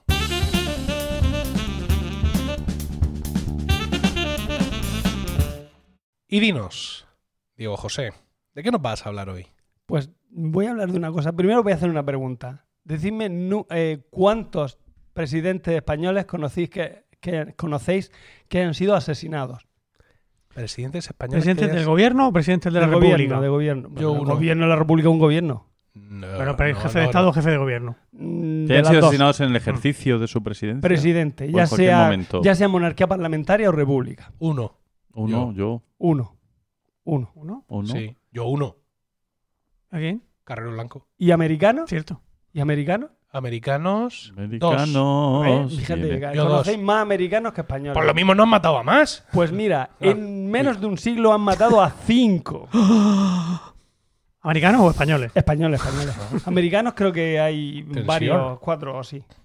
Pero no, no lo sé. Yo solo conozco a Lincoln y a, a, lo- a los Y a Kennedy. siempre, a Kennedy. Lincoln y a Kennedy, sí. Cinco, tío, cinco. Han matado a cinco.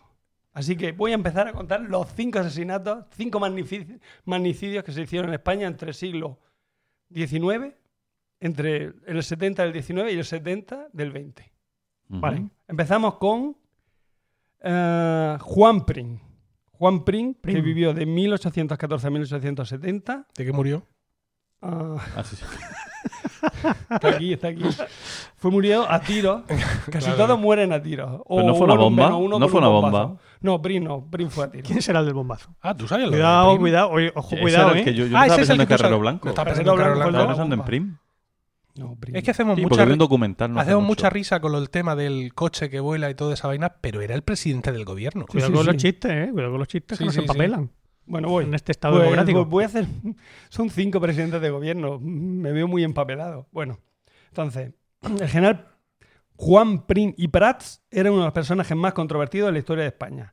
No era descendiente de una familia nobiliaria o burguesa, dando sus primeros pasos como feroz soldado durante la primera guerra carlista. La Esa- que- esa- la del eh, perdona, famoso perdona, Espartero. una, una duda, una Me duda. ¿Es encanta lo de feroz soldado. Yo, yo cuando copio y pego esas cosas las quito. ¿Esa, esa, esa I es latina o, o griega? Y latina. Claro, sea catalán. sea Entonces, dice Juan, pero entonces será Joan. Es ¿ah? que mola más. Ah. Feroz soldado durante la primera guerra carlista. Ah, bueno, sí, la verdad es que mola más. Bueno, esto le va a dar una gran fama y hizo que ascendiera en, eh, a mejores cargos, ¿no? Se empezó de soldado y acabó, fíjate cómo acabó. Muerto, Presidente del gobierno. Muerto. Bueno, pero presidente del gobierno. Sí. Llegó a ser diputado de las Cortes por parte del Partido Progresista. Estaban los si fue- conservadores y los progresistas, Sí. ¿vale? Se enfrentó a Espartero, regente de la aún menor mm, reina Isabel II. Bueno, no sé si lo sabéis, si no lo explico yo. Explícanoslo como si no lo supiéramos. Isa- Isabel II. A ver, Fernando VII, Sí. el más tuerzo de Fernando VII, VII, Sí. usado. el rey Felón, ¿vale? Sí. Cuando se estaba muriendo, su hija tenía mm, tres años, ¿no? Entonces, eh, promulgó la pragmática sanción La por pragmática. la cual quitaba la ley sálica. Sí. Su hermano Car- mm, eh, Carlos María Isidro, Isidro, el hermano de Fernando VII, Sí. ¿no? De, ¿eh? Mm. estaba ya, ya estaba fretándose las manos que iba a ser el nuevo rey y tela, porque ese era peor todavía que Fernando VII. Pero al, promu- al promulgar eso, pues Porque recordemos que la ley sálica impedía que impedía las que mujeres la mujer se pudiera. Efectivamente. Entonces fue reina, pero con tres años no se ve. Entonces, mm, María Cristina, que era la madre de Isabel II, no fue re- regente y posteriormente sí, sí, fue. Espartero el, el- porque bueno hubo una movida y Espartero que era un, un general Claro. liberal o sea bastante más digamos más proclive al, al cambio que Eva- que uy Eva Cristina no Eva Cristina es mi compañera del instituto María Cristina La hija de Harry. la hija del Herbie ¿Y Eva efectivamente. Cristina es proclive al cambio o...? no no no no no lleva es de uy, Cuidado. es de es de pulsera de España Ah, vale.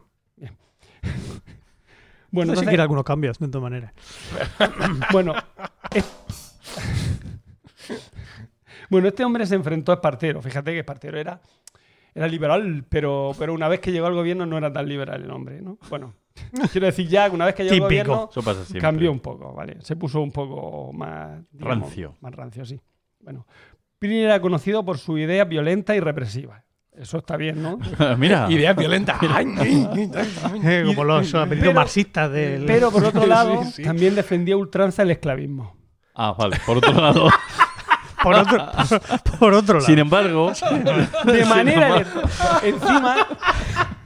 Pero era liberal, ¿eh? Ojo, ojo. Era un liberal Eh, esclavi un, eh, eh, era- eh, esclavismo el- liberal. el esclavismo En teoría liberal, es el esclavismo Estamos en el liberal. siglo XIX, hay que entenderlo. Sí, sí, sí, Sí, no, sí, no, sí. claro. Bueno, eh, se mostraba, pero de manera electoralista, o sea, por- para conseguir votos, como defensor de Cataluña en Madrid, asegurando en sus discursos defender los derechos económicos catalanes, ¿vale?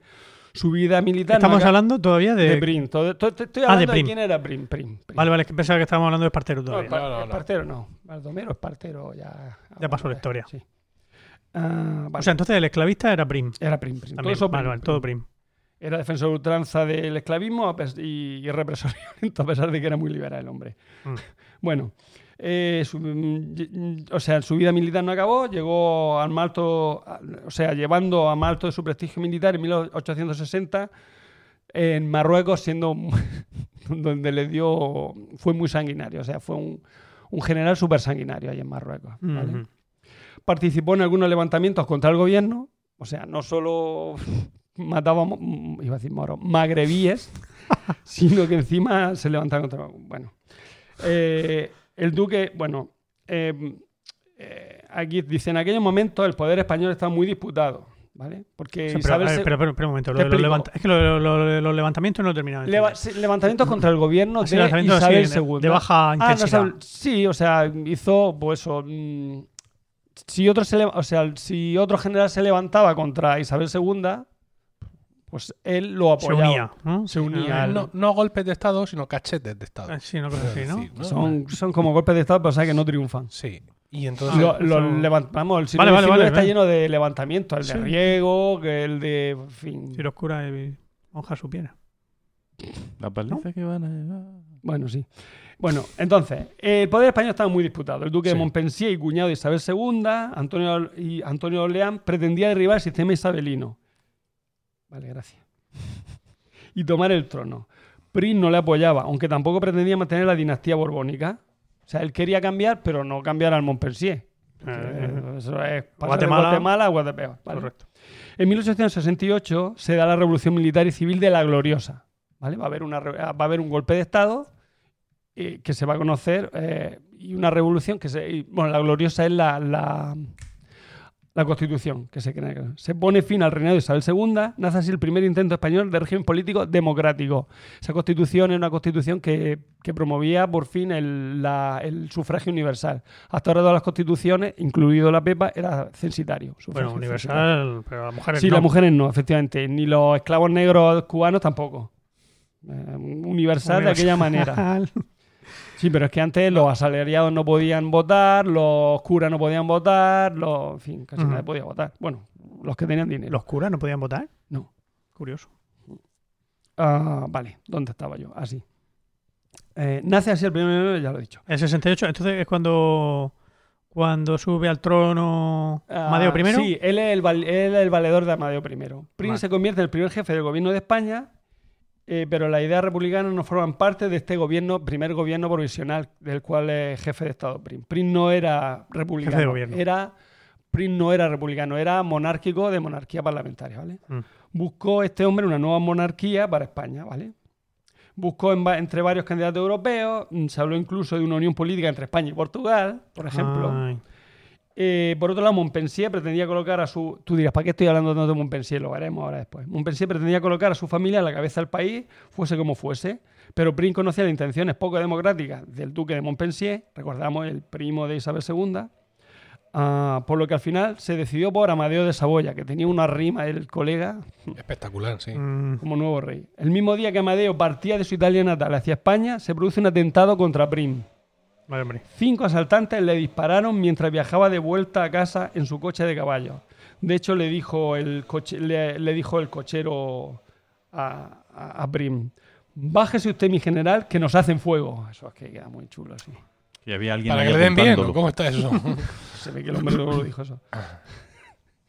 A Virtual, antes de que su ego sufriera una lluvia de disparos, fue asaltado en la calle del Turco, la que hoy se conoce como Marqués de Cuba, en Madrid. Tú que estás en Madrid debes saber dónde está. De hecho, yo iba a ensayar en, en esa, en esa calle. Pues ahí fue donde lo mataron a Prim. Está el laico del Congreso. Mira.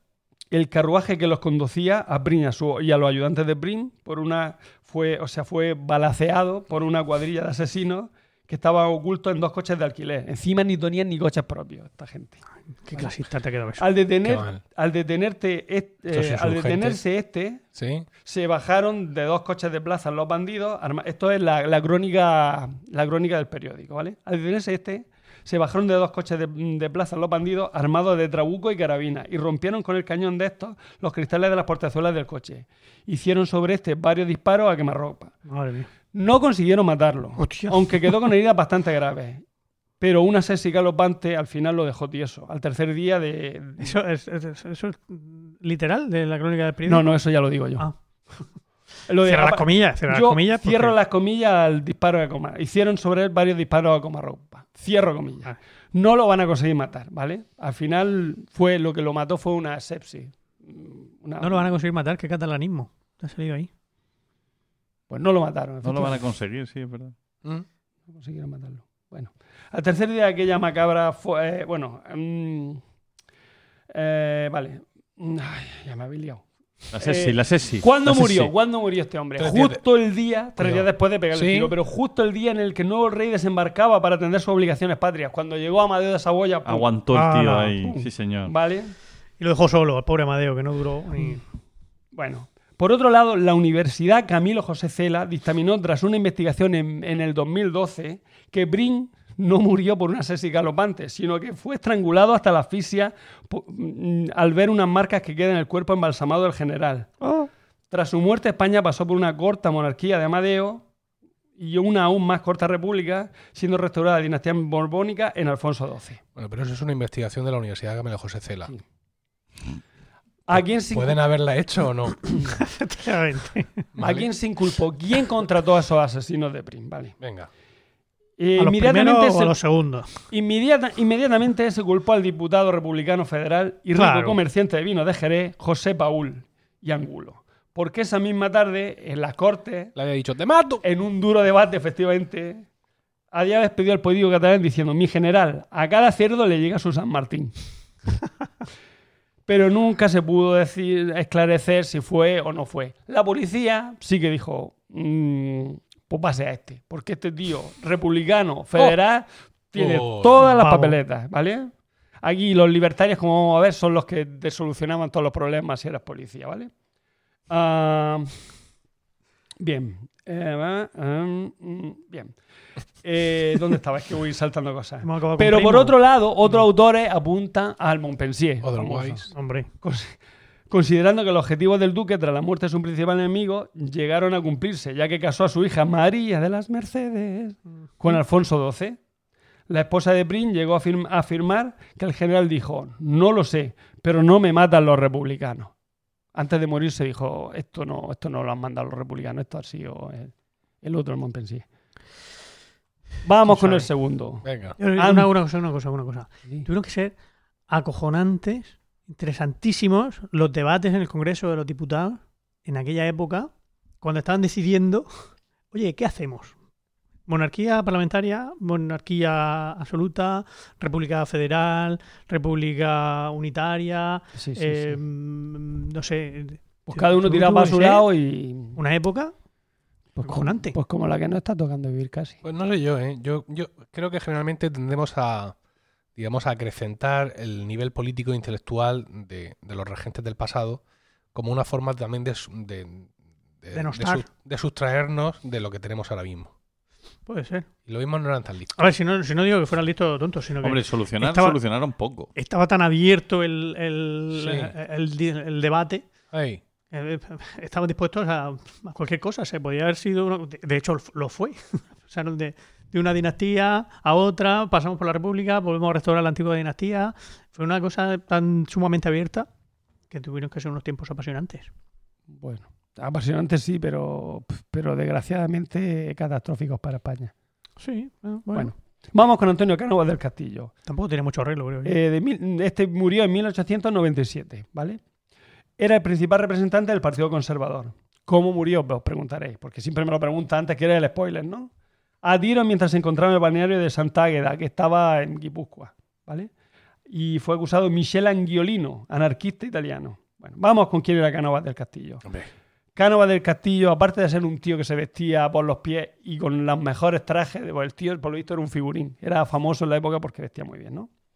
Fue el político encargado de la restauración de Alfonso XII. Fue el que trajo Alfonso XII. Si Brin fue el que trajo a Amadeo, este trajo a Alfonso XII. Fue el mayor artífice del nuevo régimen político tras la caída de Amadeo y la Primera República. Eh, principal representante fundador del Partido Conservador. Eh, recordamos que en esta época España va a entrar en un periodo de alternancia en el poder de los partidos conservador y liberal. Eh, Sagasta la cabeza del liberal y Canova del Castillo conservador. O sea, era la época del pucherazo. Todo, o sea, se votaba, pero. Mm, salía primero liberal, luego conservador. Liberal, conservador. Iban alternándose en el poder. Se da un poco igual lo que votarás, ¿no? Sí, sí. sí, sabías quién iba a Sí, salir. sabías quién iba a salir sin ningún problema, ¿vale? Eh, vale. Nace una nueva constitución en el 76. Esta nueva constitución, digamos que era, era digamos, una regresión de la, de la anterior, de la del 66, de la gloriosa, sino que ya se vuelve otra vez al sufragio. Bueno, ya se, se conserva el sufragio universal, pero vuelve otra vez a, digamos que es, que es uno más de consenso, no es tan, tan innovadora como la anterior, ¿vale? Y daba igual que fuera sufragio universal o censitario, porque al final había pucherazo en, en la- en las elecciones. o sea que, pues, bueno, pues, Lo ponía en la o Constitución. ¿no? universal.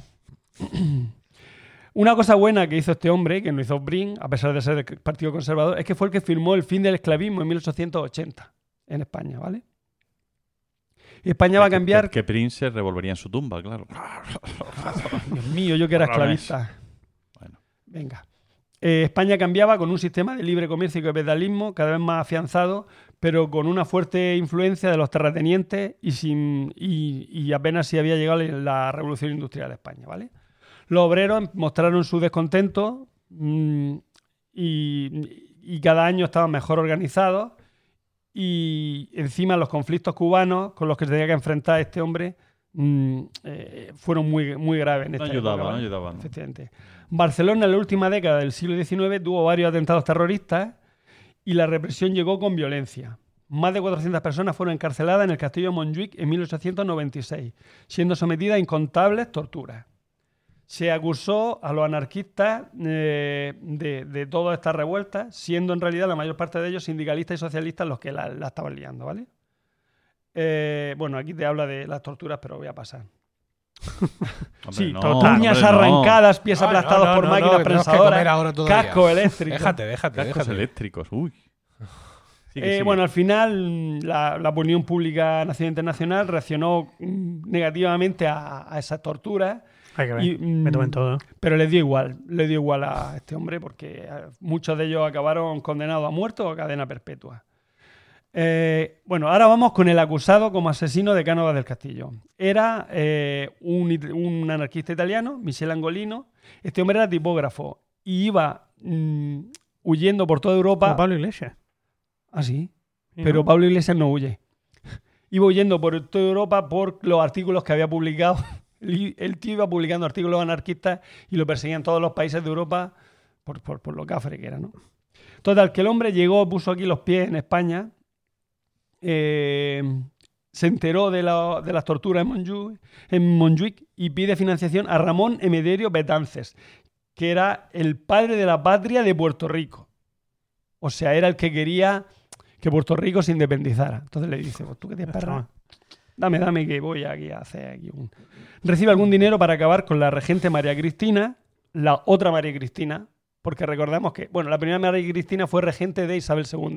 Esta María Cristina era regente de Alfonso XII, que también era joven, Ah. él también era pequeño. Eso me ha liado a mí siempre. Que Es que, hay, dos María es que hay dos Cristina. María Cristina regentes, ¿vale? ¿Y cuál es la que me quiere gobernar, Emilio? Pues igual. Pues creo que ninguna de ellas, pero ¿Una vamos. de ellas nos quiere gobernar? yo creo- Una de bueno, ellas, sí, sí. querer sí, pero que no. Yo creo que va a ser esta la que nos quiere gobernar. Ah. Y tú le sigues, le sigues la corriente. Ya. Bueno, eh, recibe dinero para acabar o bien con María Cristina o con Cánovas del Castillo.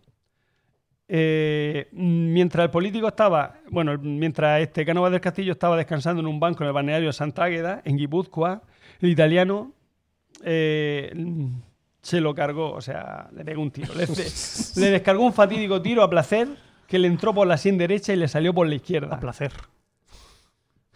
Por efecto del primero, el señor Cánova del Castillo se incorporó. O sea, claro, estaba sentado.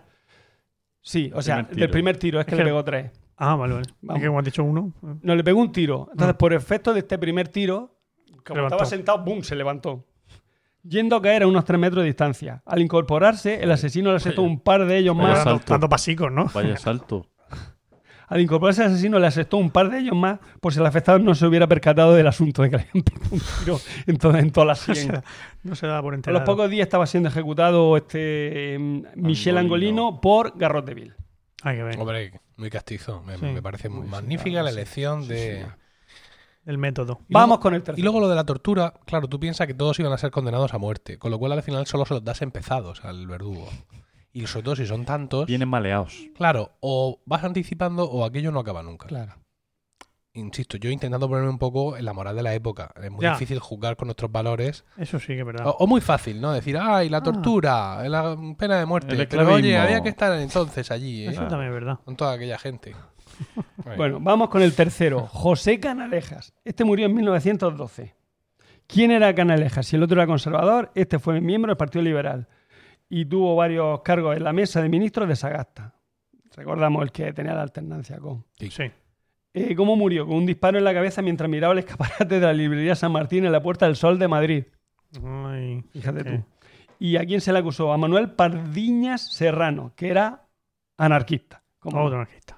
Efectivamente. Pero en realidad fueron los socialistas y los sindicalistas. Seguro. Bueno, vamos con, con este hombre, con José Canaleja. Fue un político de larga carrera. eh, eh, fue, como he dicho, tuvo cargo durante la vida de, de Sagasta, o sea, durante- en el Partido Liberal de Sagasta.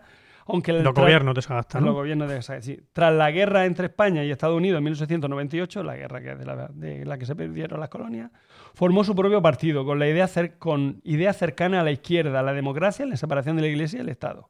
Vamos, era un, Un rojo. un rojo. Era un señor muy culto, eso sí, y sesudo, Claro, míralo. Ahí lo, así de lo mataron. excelente oratoria y con, y con ideas, como hemos dicho ya, muy progresistas. Ah, pero ya se sabe que este tipo de gente en la, en la historia de España y sobre todo en la, en la España de aquella época era como... pre- Tenías dos cosas, o bien predicaban en el desierto, o te arreaban una somanta palo, o te mataban. Y así es como acabó este hombre, ¿no? Canalejas tenía, como hemos dicho, era, mm, era profesor de literatura, era experto en derecho Llegó presidente del gobierno, ¿no? primer presidente de la Re- Real Federación Española de Gimnasia. El tío era un sano incorpore sano, vamos. Era, era un figura. Un hombre renacentista. Sí. Intentó realizar leyes sociales y calmar los ánimos catalanes con proyectos de mancomunidad, aunque a veces usó la brutalidad para apaciguar la huelga obrera. Poco, una pero de- poco.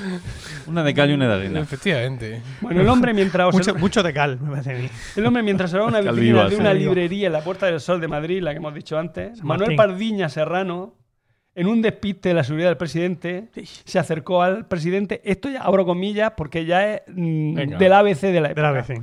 Se acercó al presidente y casi apoyándose en su hombro, le hizo un disparo con una pistola Browning en la espalda, que le dejó la columna sin eje sobre el que pivotar. Dios mío. Qué grande. El criminal hizo un segundo disparo y al ver que el señor Canaleja había caído al suelo y que la gente se arremolinaba, se arremolinaba a su alrededor, trató de huir cual zarigüeya. Uno de los agentes de la policía que seguía al presidente a cierta distancia golpeó con un bastón al asesino. Lo de cual zarigüeya no lo ha puesto la vez, lo he puesto yo. Ah, Eh, qué pena. Uno de los, de los agentes de la policía que seguía al presidente a cierta distancia golpeó con un bastón al asesino, el cual no encontró otra salida que pegarse dos tiros en la cabeza.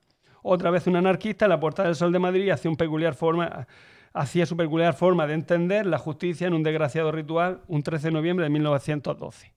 ¿Otra vez? ¿Cuál fue la primera? En la plaza en la Pues Puerta del Sol. es que a Maura también trataron de cargárselo varias veces, a otro presidente que había. Antonio. Pero escuche, la seguridad tuvo un despiste. O sea, en la Planta del Sol, la seguridad se va a tomarse un café a la otra punta. Mientras el otro está en la Y librería. luego, En y la, luego en la Puerta del Sol. Es un sitio un poco concurrido. Creo, creo, Francisco, que podemos relajarnos un poco aquí. aquí no puede pasar. Aquí no puede pasar ¿Quién va a venir aquí a.? sí. Pero luego, luego van a detener al, al agresor, al asesino, un con un bastón. Con un bastón. O sea, el otro lleva una pistola y este va con un bastón. O sea, la Claro. seguridad es una preparada, cosa- no plenamente. Se- lo querrían cazar vivo para ver quién le había mandado, yo qué sé. Yo Uno, fue a por, bueno. uno fue a por porras y el otro a pedir cita en la Genius Bar del Apple Store. Bueno, eh, sigue diciendo el ABC. eh, a Pardiña le encontraron encima el retrato de una mujer con la inscripción a mi inolvidable Manuel, Manuel Pardiña, claro. Sí. Un billete de 25 pesetas, un trozo del libro Astronomía Popular de Camille. Flamirión y un ejemplar del ABC. Ay. Mira. La pistola nunca se encontró. Eh, el asesino generó. Hombre, no estaba allí. Pues, viendo la seguridad tan buena que llevaba. Hombre, por fin me puedo des- deshacer del bastón. Ya tengo pistola. Lleva el bolso de la señorita de la de, de, de- de esta, de, de Mary Poppins, ¿no? El asesino generó tal polémica que pocos meses después apareció un cortometraje sem- semidocumental sobre el crimen, sobre el crimen que se llama Asesinato y entierro de Don José Canaleja, el que aparece por primera vez a los 26 años el actor Pepe Isbert. Ese que hablaba así. Sí, sí. Ah, El verdugo. sí. El del verdugo, sí, ese. Bien. eh, y Francisco Franco, eh, Francisco Franco, Nuestro, nuestro no- Francisco Franco. No el insigne tonadillero, sino, el dictador. sí. Amón D con D. Ah, Bahamonde con Sí. D. Ah. Claro. Utilizando el seudónimo de J- Jacquín Boor, publicó décadas más tarde un libro titulado Masonería, en el que acusaba a los masones de la muerte canaleja. No, Ah, sé, claro. no sé qué tenía Franco contra los, ma- contra los masones. Que no lo dejaron No lo entrar. dejaron entrar seguro. Ah, vale. Seguimos con el cuarto, ya, no- no- ya nos queda ya es penúltimo. Eduardo Dato. Este murió en 1921. Este era, si el otro era liberal, este vuelve a ser conservador. Claro, lo que tocaba. Claro, es lo que tocaba. ¿Cómo murió? Montado en su vehículo en la Plaza de la Independencia de Madrid. De un tiro. De muchos tiros, lo vamos a ver ahora. Un montón de A- tiros. Acusado Pedro Mateu, Luis Nicolau y Ramón Canas- Casanellas. Anarquistas. Ca- Anarquistas catalanes, además. Sí, sí. Bueno, pues tenían Hombre, es que el anarquismo catalán, el buen que anarquista no hay que anarquista como el catalán. Sí. Y dice, ¿usted es anarquista? Sí, ¿de dónde? No, yo soy de Badajoz. No. Venga, ya, menos Eso anarquista. Eso es como No Fede, tan Fede. Darra, ¿no? Fuese de Albacete que quería ser. ¿no? Qué guitarra. Bueno, era el presidente del gobierno por parte de los conservadores, como has dicho, cuando estalló la Primera Guerra Mundial en 1914. Aceptó justo el cargo, o sea, el cargo justo después de la muerte de Canalejas. Permitió a la mancomunidad reclamada por los per- permitió la mancomunidad reclamada por los catalanes y la neutralidad en el conflicto bélico internacional. O sea, le dio cierta libertad a los catalanes y no entró, se hizo neutral en, En el la conflicto Primera Guerra bélico- Mundial. en la Primera Guerra Mundial, efectivamente. España en aquella época está metida hasta el cuello en la guerra con África, con pérdidas escandalosas por parte. Efectivamente, con pérdidas escandalosas por parte de un ejército que solo tenía el nombre, de ellos el nombre, porque era, un, era una banda de, de- de desalmados y de, y de- insubordinados. Y unos generales que parecían galanes algo escorados de tanta medalla que lucían. O sea, estaban hinchados de medallas y, querían más. De hecho, hubo un conflicto entre los mm, entre los generales mm, marroquíes y los generales españoles, porque claro, los marroquíes conseguían mucho más prebendas, mucho más eh, Claro. Mm, claro, como estaban en guerra y tal, pues, pues le daban, ascendían con más velocidad que los que estaban en España que estaban diciendo, "Eh, yo es que, claro, no puedo irme allí a matar moros. Perdón. ¿Por qué no? Magrebíes. Vete. No, porque ya estaba el otro en Ya. su puesto. Bueno. Y como al fin y al No cabo el se pedía general no pegaba el tiro, no pegaba el tiro, el general solo mandaba, pero Ah, claro. matarle no le mataban a él. Bueno, en fin. Eh, por otro lado, eh, como hemos dicho, en la guerra de África, mm, Abdelkrim, que era el guerrillero, digamos, el, el el jefe de los guerrilleros de rifeños, ¿vale? Le estaba dando de lo lindo. mm, Recordamos la El muerte. desastre de anual. El desastre anual, tal, en fin, eso era un despropósito. Mm, Seguimos. ¿Qué hizo este hombre? Eh, y, eh, en, Dato. en esa, en esa guerra de África fue donde medró nuestro Francisco. flamante escritor. Francisco. Legalizó la Junta de Defensa, grupos militares amparados por el rey Alfonso XIII para ejercer presión política y menoscabar las ideas democráticas. O sea, vamos, una, una, una contra nicaragüense. Un, un think tank fascista. La crisis en España llegaba a todos los sectores posibles. Los obreros vivían en condiciones pésimas, llegando a reclamar cada vez mejores condiciones sociales con más contundencia, mayor número de huelgas y protestas callejeras. El gobernador civil, Manuel Anido, utilizó la violencia para intentar desmantelar el sindicato CNT en Barcelona. ¿vale? Dato fue... eh, vale, entonces, ¿cómo murió Dato? Pues Ah, mm, en la calle Serrano de Madrid, el 8 de marzo de 1929, eh, los anarquistas catalanes, mm, en una venganza orquestada por el movimiento libertario de Cataluña, que como bien sabemos es el perejil de todas las- está en todos los, en todos los, en todo guiso. sal- en todo lo está allí, está allí La el, salsa, eso. el movimiento libertario catalán, ¿vale? Y bueno, esperemos que se quede ahí.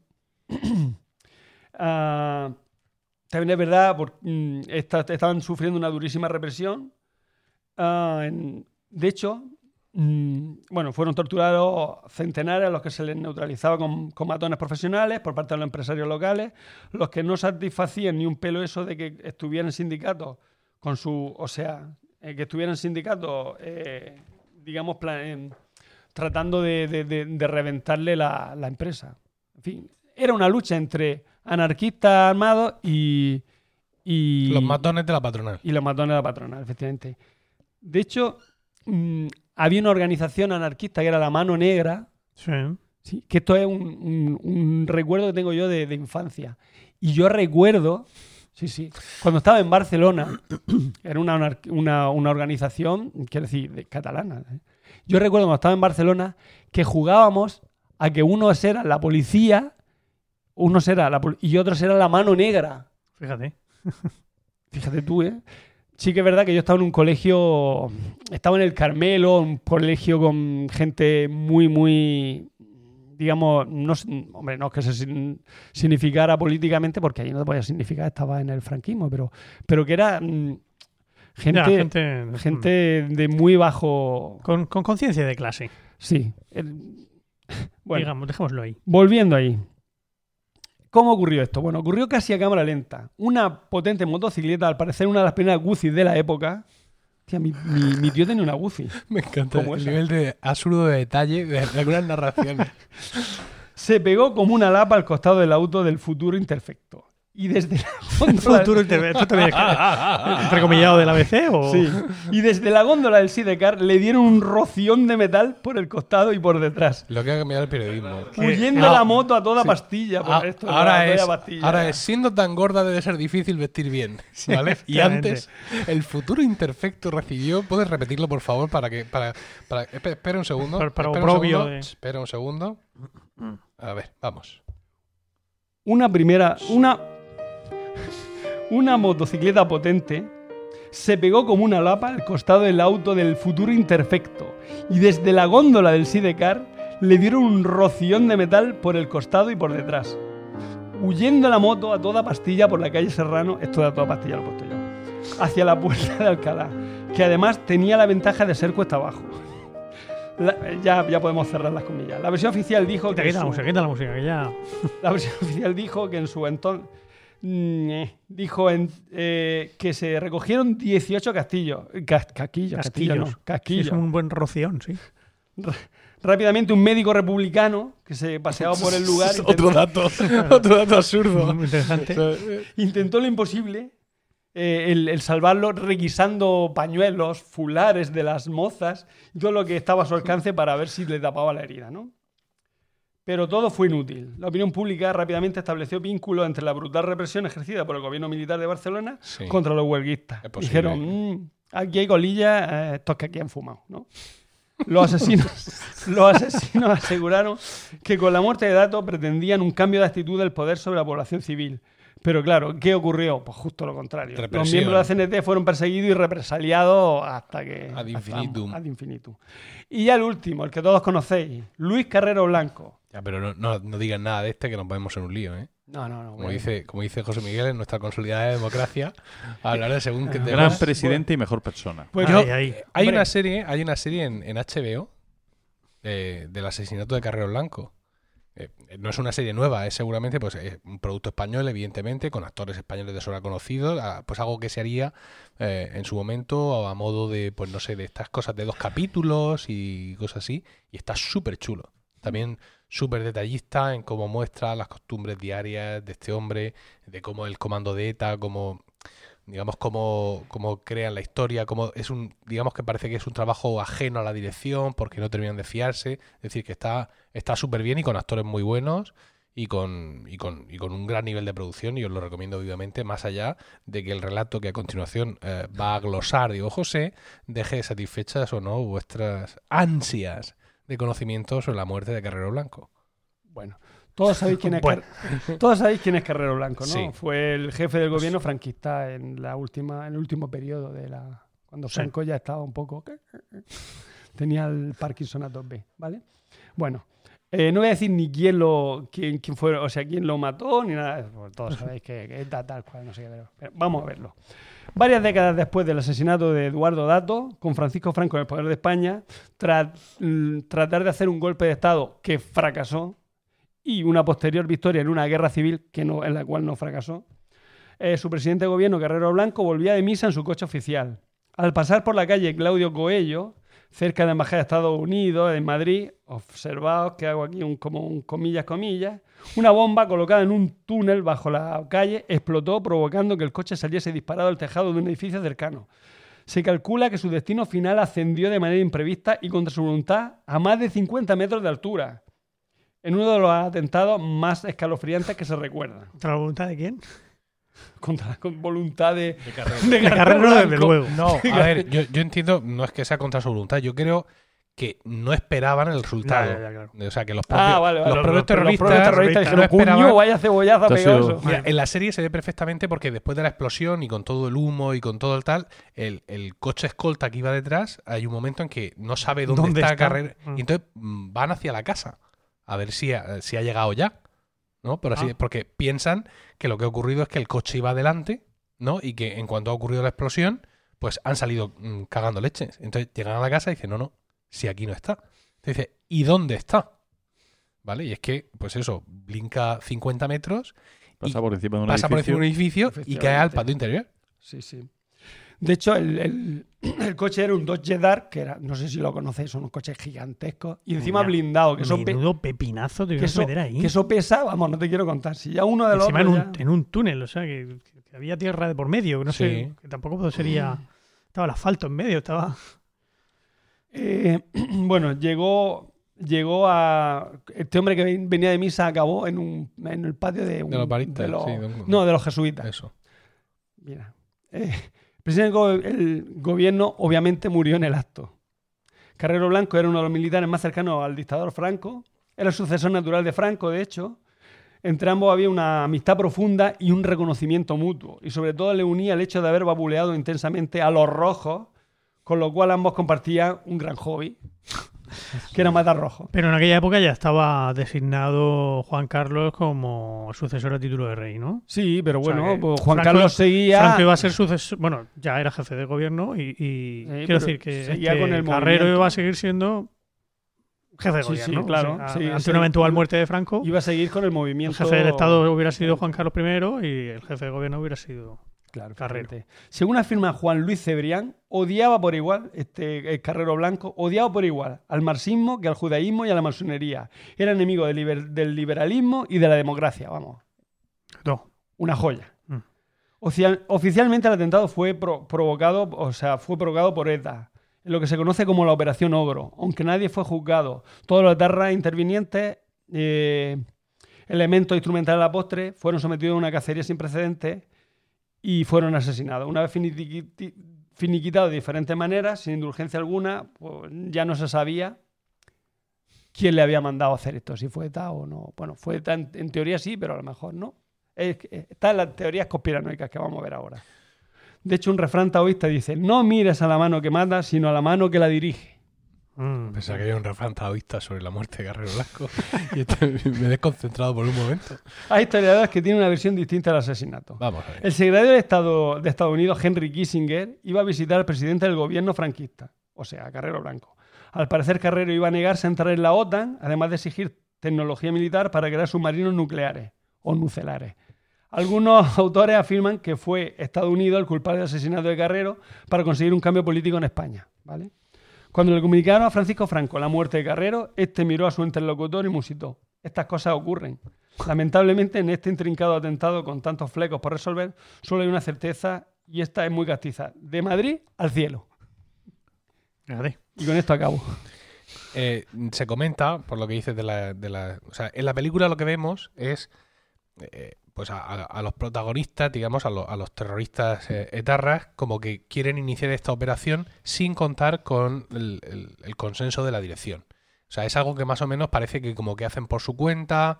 eh, hay algunos dirigentes de ETA que sí le dan un poco de cancha, pero no terminan de fiarse del uno o del otro, y no sé qué, y la coartada y todo ese tipo de historias.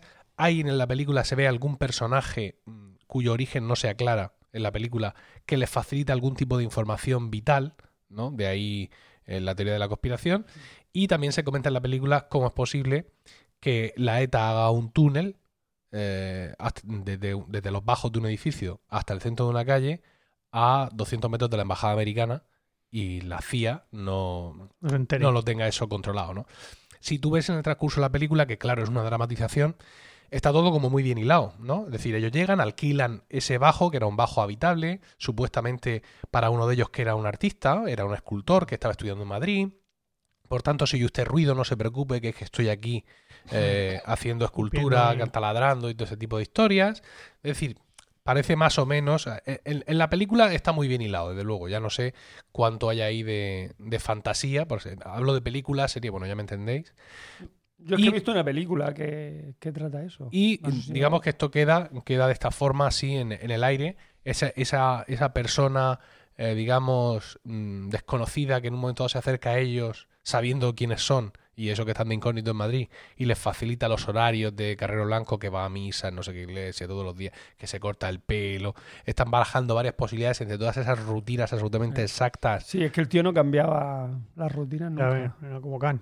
Y pues siempre, digamos, el, el recelo de ese personaje extraño que les pasa las rutinas y luego la proximidad a la Embajada Americana. Vosotros no lo habéis visto, pero cuando ha dicho mm, Diego Embajada Americana, ha entrecomillado el aire, diciendo, cuidado. Sí, sí. Cuidado. Lo- sí lo ha dicho, de todas maneras. Sí, después. Pongo comillas aquí, Sí. muchas. Pues eso. Pues ya está. Muy bien. Cinco, tío. ¿Cuánto presidente muerto? Oye, Joder, Pero bueno, todo en, en 30 años. En 100 años, ¿no? Del pero, 70 al pero 70. cuatro, eh, desde el Prim, sí, uno tras de otro. eh, Cánovas, Canalejas, cómo les quedaba- y Dato. no sé cómo les- quedaba ganas Franco de- descansaron. Como- No sé cómo les quedaba ganas de disputar el cargo. Ya ves, cosa- te digo. Seguimos. A lo mejor por eso era lo de la alternancia. No, Sí, sí, toca sí. muerto a ti. Efectivamente. Te toca el muerto a ti. Exactamente. Ah, ¿Seguimos? Venga. Venga.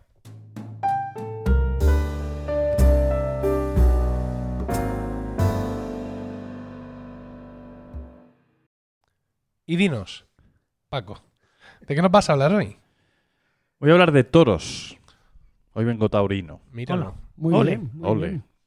Bueno, ¿Roca Rey? Ole, ¿Acaso? no, Qué Bueno. incorrecto políticamente ha sido siempre. ¿eh? ¿Verdad? ¿Verdad? No, nunca le he ¿Quién? importado. Nunca le ha importado nada. Tú. ¿Ah, yo? Sí. Vaya. Pues Ah, sí, efectivamente, sé que es un tema provocador. ¿Ves? Eh, eh, qué? estoy seguro de que alguna vez habéis visto una corrida de toros. Ya lo creo. Como mínimo. Yo una. Una solo. Yo varias. Yo varias. Varias en, en directo, en vivo Sí, o sí, en la mi- tele. sí. Mi Yo- padre, al ser veterinario, mucha, hubo una, en una feria de Murcia, fue el veterinario titular de las, de las corridas, estaba ya en la presidencia y le daban entradas. Yo una de mentira, porque vi Carmen de Tábora, entonces se toreaba ahí un toro con un caballo, con un torero y tal, y medio lo mataban allí. Dije, a mí esto no, no va conmigo. No, va con- la ópera, verdad, la ópera no va contigo. No, la ópera no, la corrida de toros. Pero, pero también he de decir que no va conmigo, pero pues tampoco me gustan las alcachofas hervidas y no por ello prohíbo las la alcachofas hervidas, ¿eh? En tu casa, si alguien quiere comer alcachofa hervida, puede comer alcachofa hervida. Por supuesto. Vale. Yo he ido a los to- bueno, toros, eh, novillos, que es lo que, Blanca. lo que se hace en Blanca. Allí el, el encierro es de novillos y la plaza portátil, pues eh, son novilladas lo que hay. Oye, Y un toro de verdad y se lleva a la También he plaza visto, creo que alguna corrida en la, en la Plaza de Toros de Murcia, en la Plaza de Toros de la Condomina, no olvidemos esto. Y en la tele también, e incluso ha habido una época en la que me han gustado los toros con... ¿Habéis ido a ¿Has ido vaquillas, a capeas? Y... Él sí. Oh, yo he corrido encierro en mi pueblo. Y tú has hecho una de. ¿eh? En una despedida de soltero también. Yo no, una yo no. Capea. Yo estuve en una capea y lo pasé no. fatal.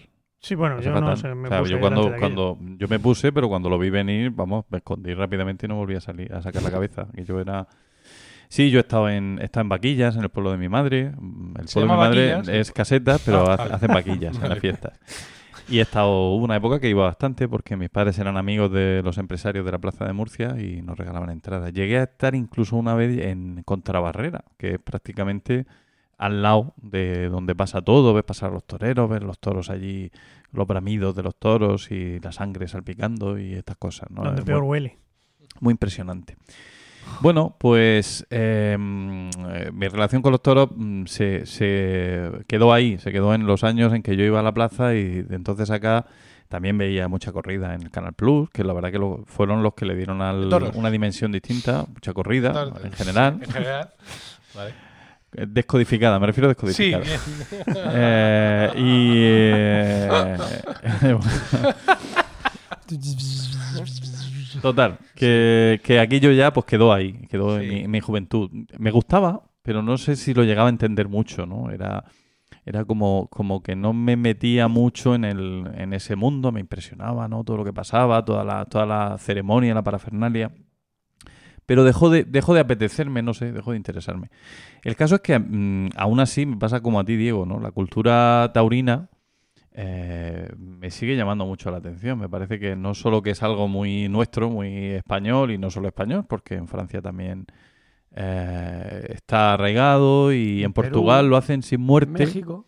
En, en- bueno, en Hispanoamérica, ¿no? Eh, Portugal lo hacen sin muerte. Pero eso es como eso. que, que- Iban los toros afeitados. Eso no, es, eso no es toreo. Eso sí que no. No, me refiero. Porque mm, lo chulo de los toros, mm, que yo ya he dicho que no me gustan, pero lo chulo de los toros es que el toro tiene armas para defenderse del torero. Pero en Portugal no, en Portugal van los toros van afeitados, el torero no le puede pasar nada y el toro no lo matan, claro, no lo matan de- en, en el, en, la, en, el- en la esta, en la, en la plaza. en la plaza, pero luego está tan hecho polvo que acaba muriendo por las heridas. O sea, seamos realistas. No, es que no lo mata en la plaza. Bueno, el- por lo menos el toro, el toro español tiene, se puede escapar. Pero si Puede lo- cargarse un torero. En Portugal si lo pican y lo Pues banderillean y todo eso, Yo creo que sí. no lo sé. Solo que no lo matan, no la suerte de la muerte no está. Es que si no, ¿qué van a hacerle al toro? Pues Hombre, incluso aquí Cantarle cuando, fado ahí, ding, ding, ding, dong, ding, dong, ding, con, el cavaquiño. claro. Toma, te he preparado un bacalao. Haz natas. Podemos decir que una O da corrida de, de toros en Portugal es una mierda como el sombrero de un picador. Efectivamente. No sé, yo no he ido nunca a Portugal a una, carrera, a una corrida de toros. Bueno, voy a hablar un poquito de la, de la cultura asociada a los toros y de alguna otra cosa que a mí me interesa también. Eh, en primer lugar, frases de torero. Célebre frases de torero. Sí. ¿Quién no ah, recuerda la frase del gallo? ah, aquella de cuando, bueno, cuando le estaban, le estaban explicando, se, eh, se reunió con, con una serie de... Intelectuales. no, le explicaron a qué se dedicaba eh, Ortega. Ahora Ortega, Estaba ¿no? allí. Y entonces dijo, después de explicárselo, le preguntaron, bueno, ¿qué te parece no, el, el trabajo de este hombre? Y dijo aquello de, hay gente pato, ¿no? Hay gente pato, que es una frase muy socorrida. O la de, la de mm, el espartero, ¿no? Cuando que es, que es un torero, que de, de hecho, tú has hablado de espartero, el, el Baldomero. general, sí. Pero este torero, que es de finales del, del siglo XIX, eh, tenía fama, era un torero sevillano y, y tenía una fama de, de bravura, de valentía, ¿no? Era una cosa que, la gente la arrastraba porque se, se, se exponía continuamente. De hecho, murió, murió en la plaza. Y, eh, y, y cuando alguien siendo eh, cuando estaba él empezando de novillero y un banderillero se acercó a hablarle y a explicarle mira chiquillo este oficio que has elegido muy peligroso los toros tal y él dijo aquello de más cornada el hambre ¿no? hay muchas frases hay listas interminables de frases ingeniosas y a veces profundas de, de toreros y de ahí hasta nuestros días en los que Jesulín de Ubrique pronunció Jesulain. Definió, definió con su. cu- Cuando le preguntaron por la visita del Papa, ¿no? que dijo aquello de. ¿Cómo ha sido la visita, Jesulín? Y él dijo aquello de en dos palabras. Impresionante. ¿no? Bueno, el, em, en el, el- el- el mundo Que taurino. mismo, que lo mismo lo dijo de broma. Hombre, seguro. Desde luego, creo que sí. Después le ha sacado. ¿Tú crees? Que sí, yo. Bueno, puede ser. Eh, luego le ha sacado mucho partido al Sí, tema, o sea que sí. le ha venido muy bien en cualquier Mm. caso. El, el del léxico taurino extraemos muchísimas expresiones, Total. muchísimas, eh, algunas que son muy claras, ¿no? como por ejemplo da- eh, dar largas, ¿no? Dar la, la larga cambiada que hace el torero cuando le pasa así el toro por delante y el Ah, pero no arrodillado. sabía que le- venía de ahí. pues eso Ah, viene de vale. ahí, dar largas. O atarse los machos, ¿vale? Los machos son las cintas que sirven para ajustarse la parte inferior de la taleguilla, que es el pantalón de los toreros. Eh, coger el toro por los cuernos, ¿no? Que esto que Ver hace... Los toros desde la barrera. Ver los toros, hay muchas, ¿no? Pero coger el toro por los cuernos es algo que hacen los toreros. Cuando viene el toro, mm, no embiste, y el, o el torero no sabe muy bien qué hacer con el toro y lo tiene ya cansado, entonces le, le coge los cuernos, que es como un, un síntoma de valor, pero al mismo tiempo de, de falta de torería, porque el toro no es para cogerlo por los cuernos, no es una manera de contentar al personal. Pero sin embargo, el significado de esa frase es afrontar un problema Sí, como sí, hay que sí, hacerlo. tiene el- en- se- queda en el significado, pero al- lo que es el aficionado seguramente te dirá que bueno, que bien, Ya, pero que, Que eso, no, no, que eso no es- está bien. que eso no es lo que es. Eh, maravilloso el léxico, la variedad léxica que tiene el, el- el mundo del toreo con respecto a los colores, no solo los colores de los toros, que también, sino con respecto a los propios colores de los trajes de los toreros. Por ejemplo, el, el vestido, el, eh, la combinación del vestido torero por, an- por, por antonomasia, la, la- la más valorada es la de purísima y oro. Ah, yo pensaba que era grana y oro. ¿Eh? ¿no? Purísima y oro, purísima es azul. Azul, sí, Azul, claro. Eh, Azul pero es que puede ser purísima, pero también puede ser cielo, espuma de mar o pavo.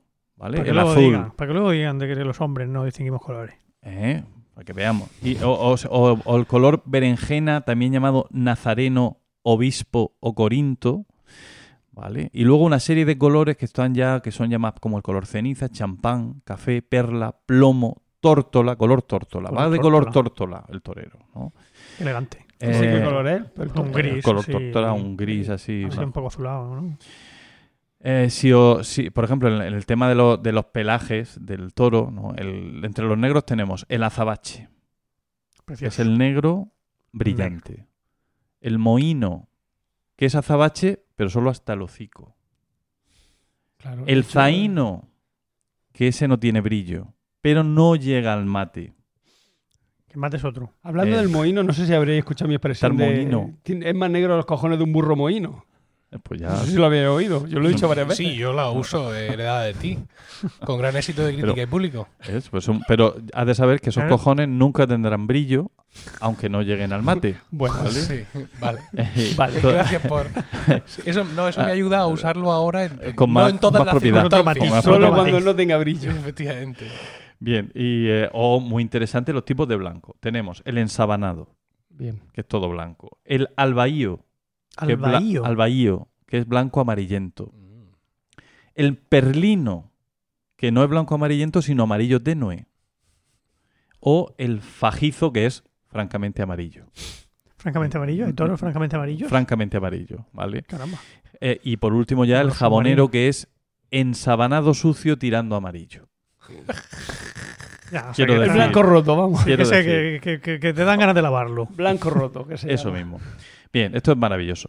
Eh, a mí eh, lo que me puede interesar más del mundo taurino pues es lo que tiene que ver con el, con el arte, con, con- toda la mística del toro, porque claro, Te, te has dejado fuera las dos expresiones que yo más uso. a ver, No hay quinto malo ajá.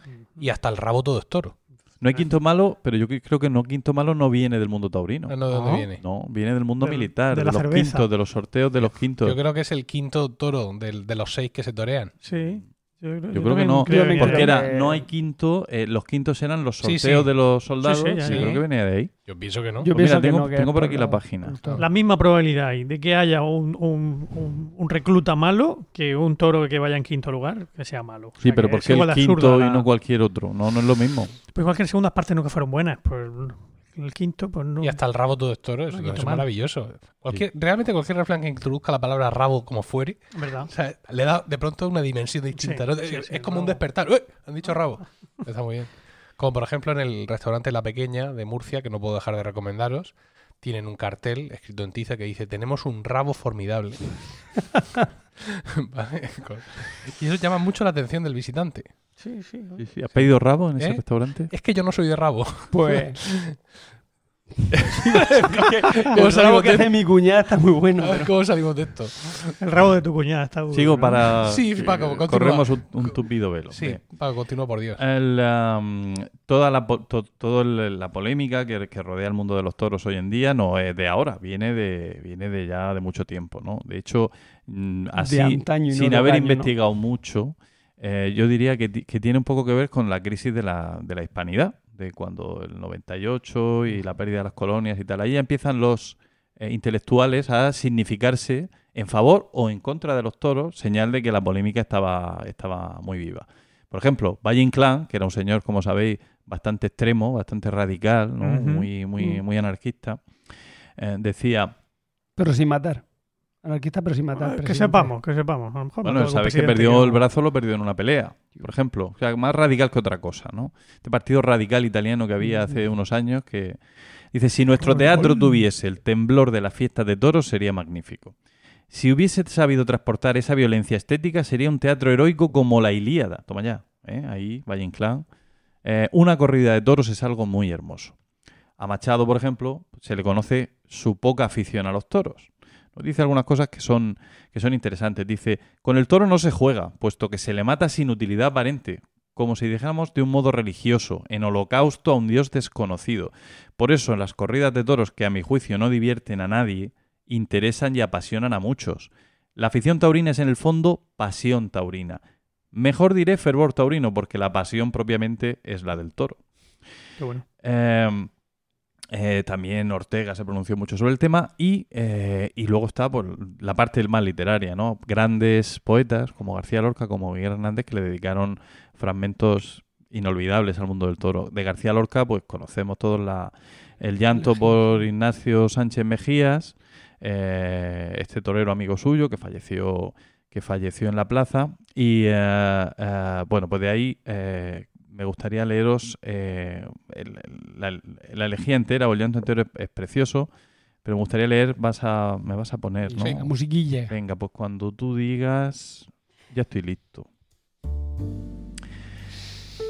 No te conoce el toro ni la higuera, esto al, al pobre Ignacio ya muerto, ni caballos ni hormigas de tu casa. No te conoce el niño ni la tarde, porque te has muerto para siempre. No te conoce el lomo de la piedra, ni el raso negro donde te destrozas. No te conoce tu recuerdo mudo, porque te has muerto para siempre. El otoño vendrá con caracolas, uva de niebla y monjes agrupados, pero nadie querrá mirar tus ojos, porque te has muerto para siempre. Porque te has muerto para siempre, como todos los muertos de la tierra, como todos los muertos que se olvidan en un montón de perros apagados. No te conoce nadie, no, pero yo te canto.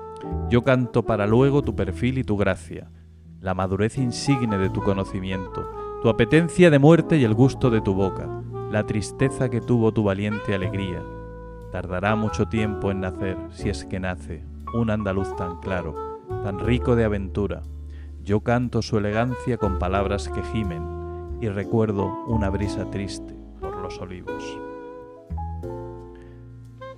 Impresionante. Total. Eh, o ese mm, soneto que a mí me pone los pelos de punta de, de Miguel Hernández y que si, si me lo permitís voy a leer también.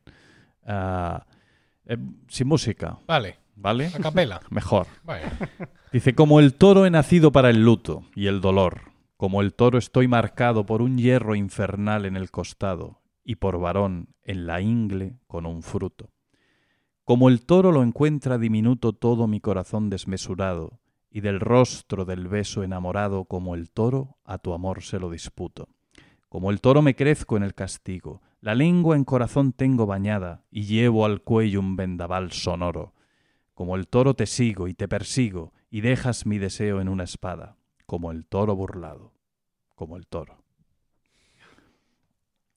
Eh, aparte de toda esta, de- muchísimos autores y, y hasta nuestros días, de toda esta mm, pasión y todo este interés, luego es curioso que luego hay, hay veces, por ejemplo, mm, eh, buscando en internet, una noticia sobre, sobre hace unos años un cartel en las fiestas de Alicante, en las fiestas taurinas de Alicante, se anunciaba con la imagen de Miguel Hernández y hubo una protesta del grupo, del grupo municipal que forman compromiso con el PSOE porque se asociara eh, estas dos cosas cuando Miguel Hernández fue un defensor de los toros acérrimo, ¿no? Entonces, son cosas que eh, yo creo que uno de los problemas que, que- que puede tener en estos momentos la izquierda es que eh, a veces se aparta un poco de lo que a la gente, al pueblo, a, a la gente normal, realmente lo que son las pasiones del pueblo. Y, y hay mucha gente que por ser amante de los toros no deja de ser trabajadora, no deja de tener un sentimiento de clase, entonces se mezclan cuestiones, ¿no? Pero bueno, Eh, vamos a hablar... Eso es cierto, Paco,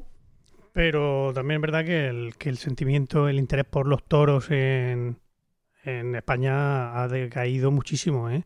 Si no fuera porque, porque las corridas son subvencionadas muchísimo más que el cine, por ejemplo, no, no, se, no habría una corrida de toros, bueno, habría cuatro o cinco en las ventas y, cuatro o cinco en, en Sevilla y para de contar. O sea que, el- que es cierto, que tiene- que tienes razón en lo que has dicho de que, de que a veces la izquierda se separa de, de lo que le gusta al, al pueblo, pero, pero en el caso de los toros no creo que sea algo que, que esté... Que sea un factor, que sea un factor, ¿no? No, que, que el- que el- que el- que no sea, que no es algo tan popular ya. Bueno, sí. Mm, No es tanto la popularidad, digamos, con- que, que- que se consuma en asistencia como el verdadero sentimiento, ¿no?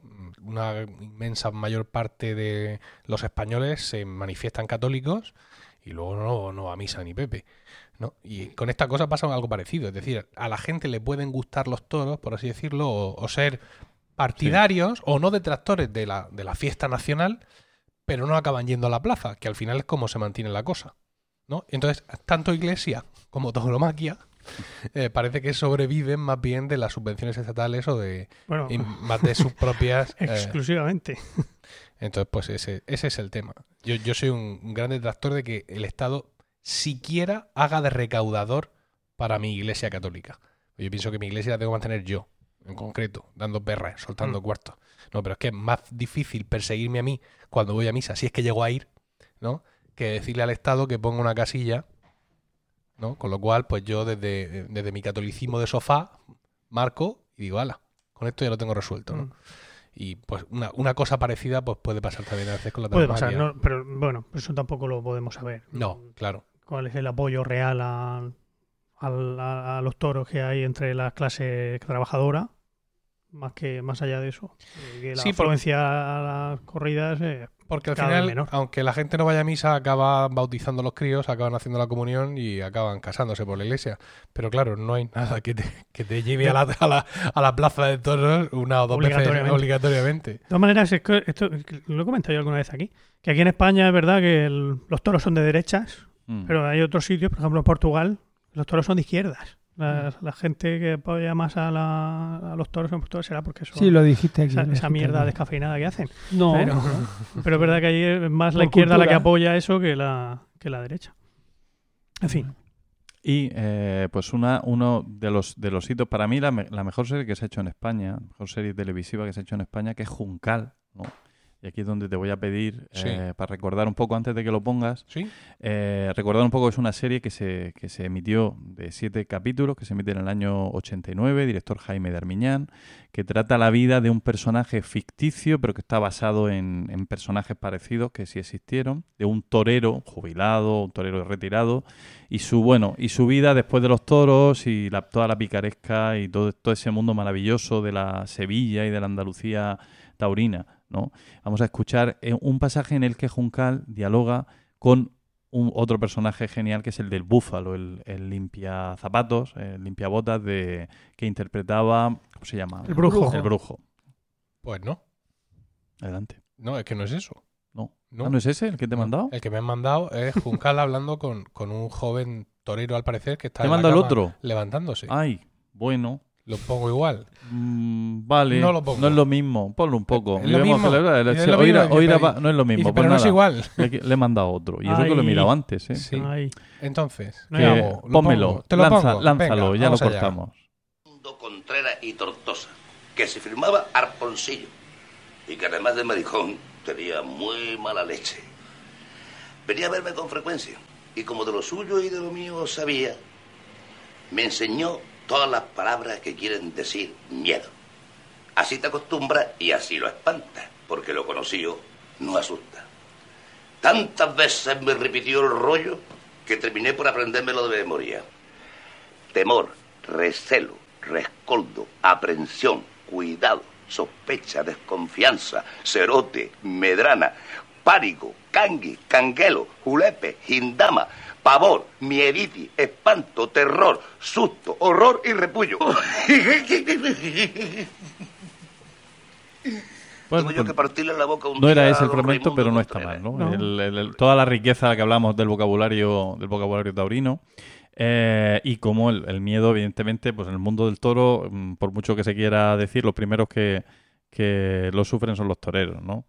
Eh, mm, eh, bueno, yo ya, y ya voy terminando, eh, otra de las cosas que a mí me gustan de los toros es la música, la música de los toros, el, Mm. el- el paso paso doble, el momento ese que, que- en que la gente está alegre porque está pasando algo bonito en la plaza y, y empieza a sonar, ¿no? Se pide música y el- entonces el, el maestro eh, comienza a tocar un paso doble.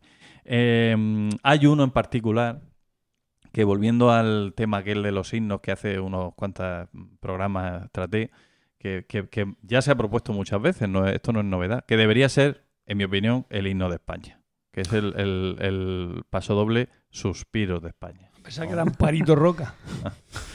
Eh, que es un paso doble que además no es específicamente un paso doble torero, no es un paso doble creado para como homenaje a algún torero, ni tiene una anécdota, una historia curiosa. Para empezar, fue creado en Cartagena, nuestra Cartagena, eh, por un por un cartagenero adoptivo, porque en realidad era de Jaén, que era a ver si lo veo, al maestro Álvarez Alonso, Y la historia del paso doble parece ser que al hombre se le ocurrió la inspiración mientras estaba en el bar España y, y probó unos dulces que se conocen como suspiros. Esa es la, esa es la- esa Qué es como rico nos- los suspiros. como nos lo cuentan, ¿no?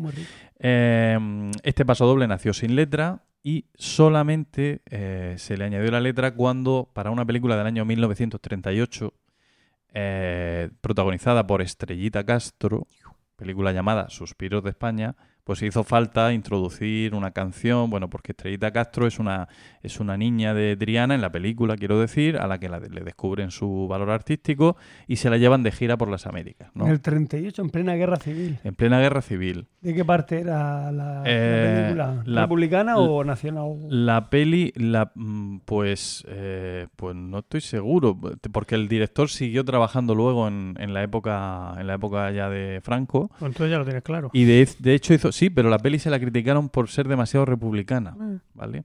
De, de hecho tiene una escena estremecedora en la que el grupo formado por Estrellita y su y su, su grupo de artistas que van camino de las Américas, eh, pues se acuerdan de España, ¿no? Y les da pena. Entonces, en ese momento, en el año 38, hay un diálogo que este sí espero que eh, sea correcto el, el que le he dado a Emilio, pero antes de que lo, antes de que lo suba, Un mensaje comercial de nuestro patrocinador.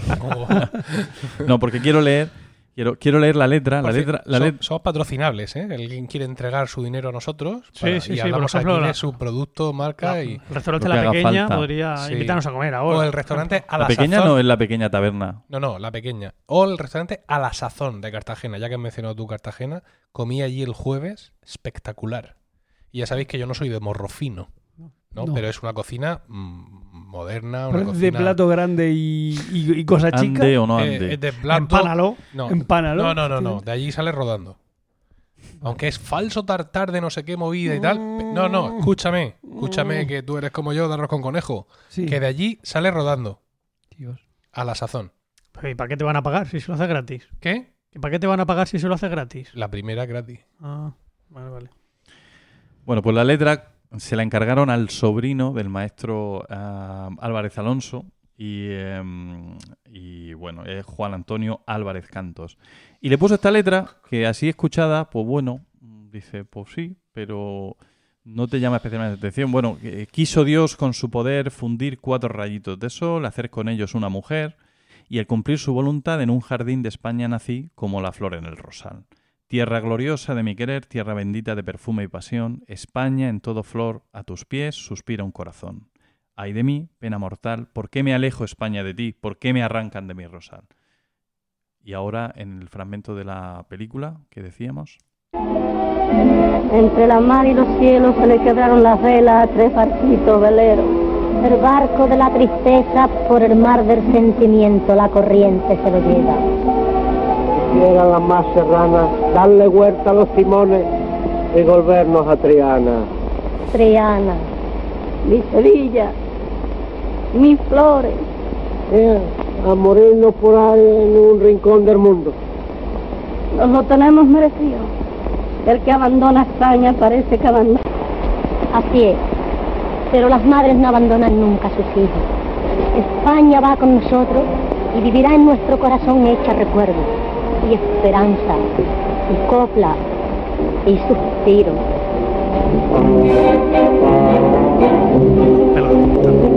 Hijo Dios,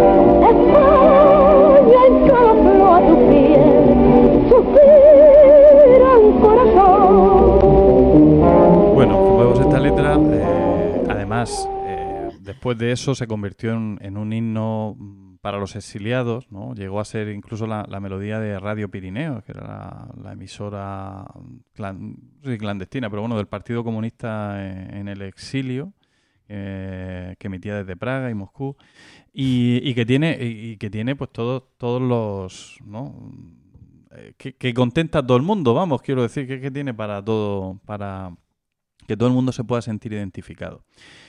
Eh, y bueno, pues simplemente esa es mi propuesta que lanzamos, relanzamos desde aquí, si vosotros la hacéis eh, vuestra también, a- Sí, sí, para el mundo, Urbi et Orbi, eh, que se tenga en cuenta, si no como himno oficial, porque eso está complicado, pero yo que sé, como segundo himno. Sí, como es la, Uno- como es la, esta, la, la parranda. en- Exacto. en- Eh, como murcianos, ¿no? Apoyamos. Y además tiene letra, que es que el Sí, otro sí. no hay que molestarse en hacerla. es una ventaja, sin duda. Y nada más. Muy hay, bien. Hay, hay una escena en Hay Carmela, una película de, esta de Carmen Maura, que, que- Sí, sí, que, sí. que- que Carmen Maura, cuando están en territorio nacional ya, la, la obligan a cantar este paso doble, pero le cambian la letra. Sí. Le cambian la letra, le ponen una letra así mucho más exaltada nacionalmente. Sí, sí, sí, sí. Y ya, se indigna diciendo, pero qué estupidez Ya la canta, con- letra la esta". canta. Y que es... Sí, es muy, muy emocionante, sí. antes sí, muy chulo. ¿Estamos? Ya. ¿Sí? Sí. Bueno, pues. ¿Vamos a comer? Sí. Con esto hemos llegado al final de este trigésimo octavo capítulo que esperamos hayáis encontrado gratificante y divertido.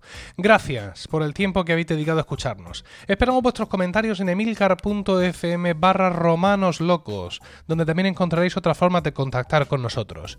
Mientras llega nuestro siguiente capítulo, quizá el mes que viene, recibid todos un saludo y recordad que, ante cualquier adversidad de la vida, lo mejor es tomarse un segundo para respirar profundamente y decir, ¡Están locos estos romanos!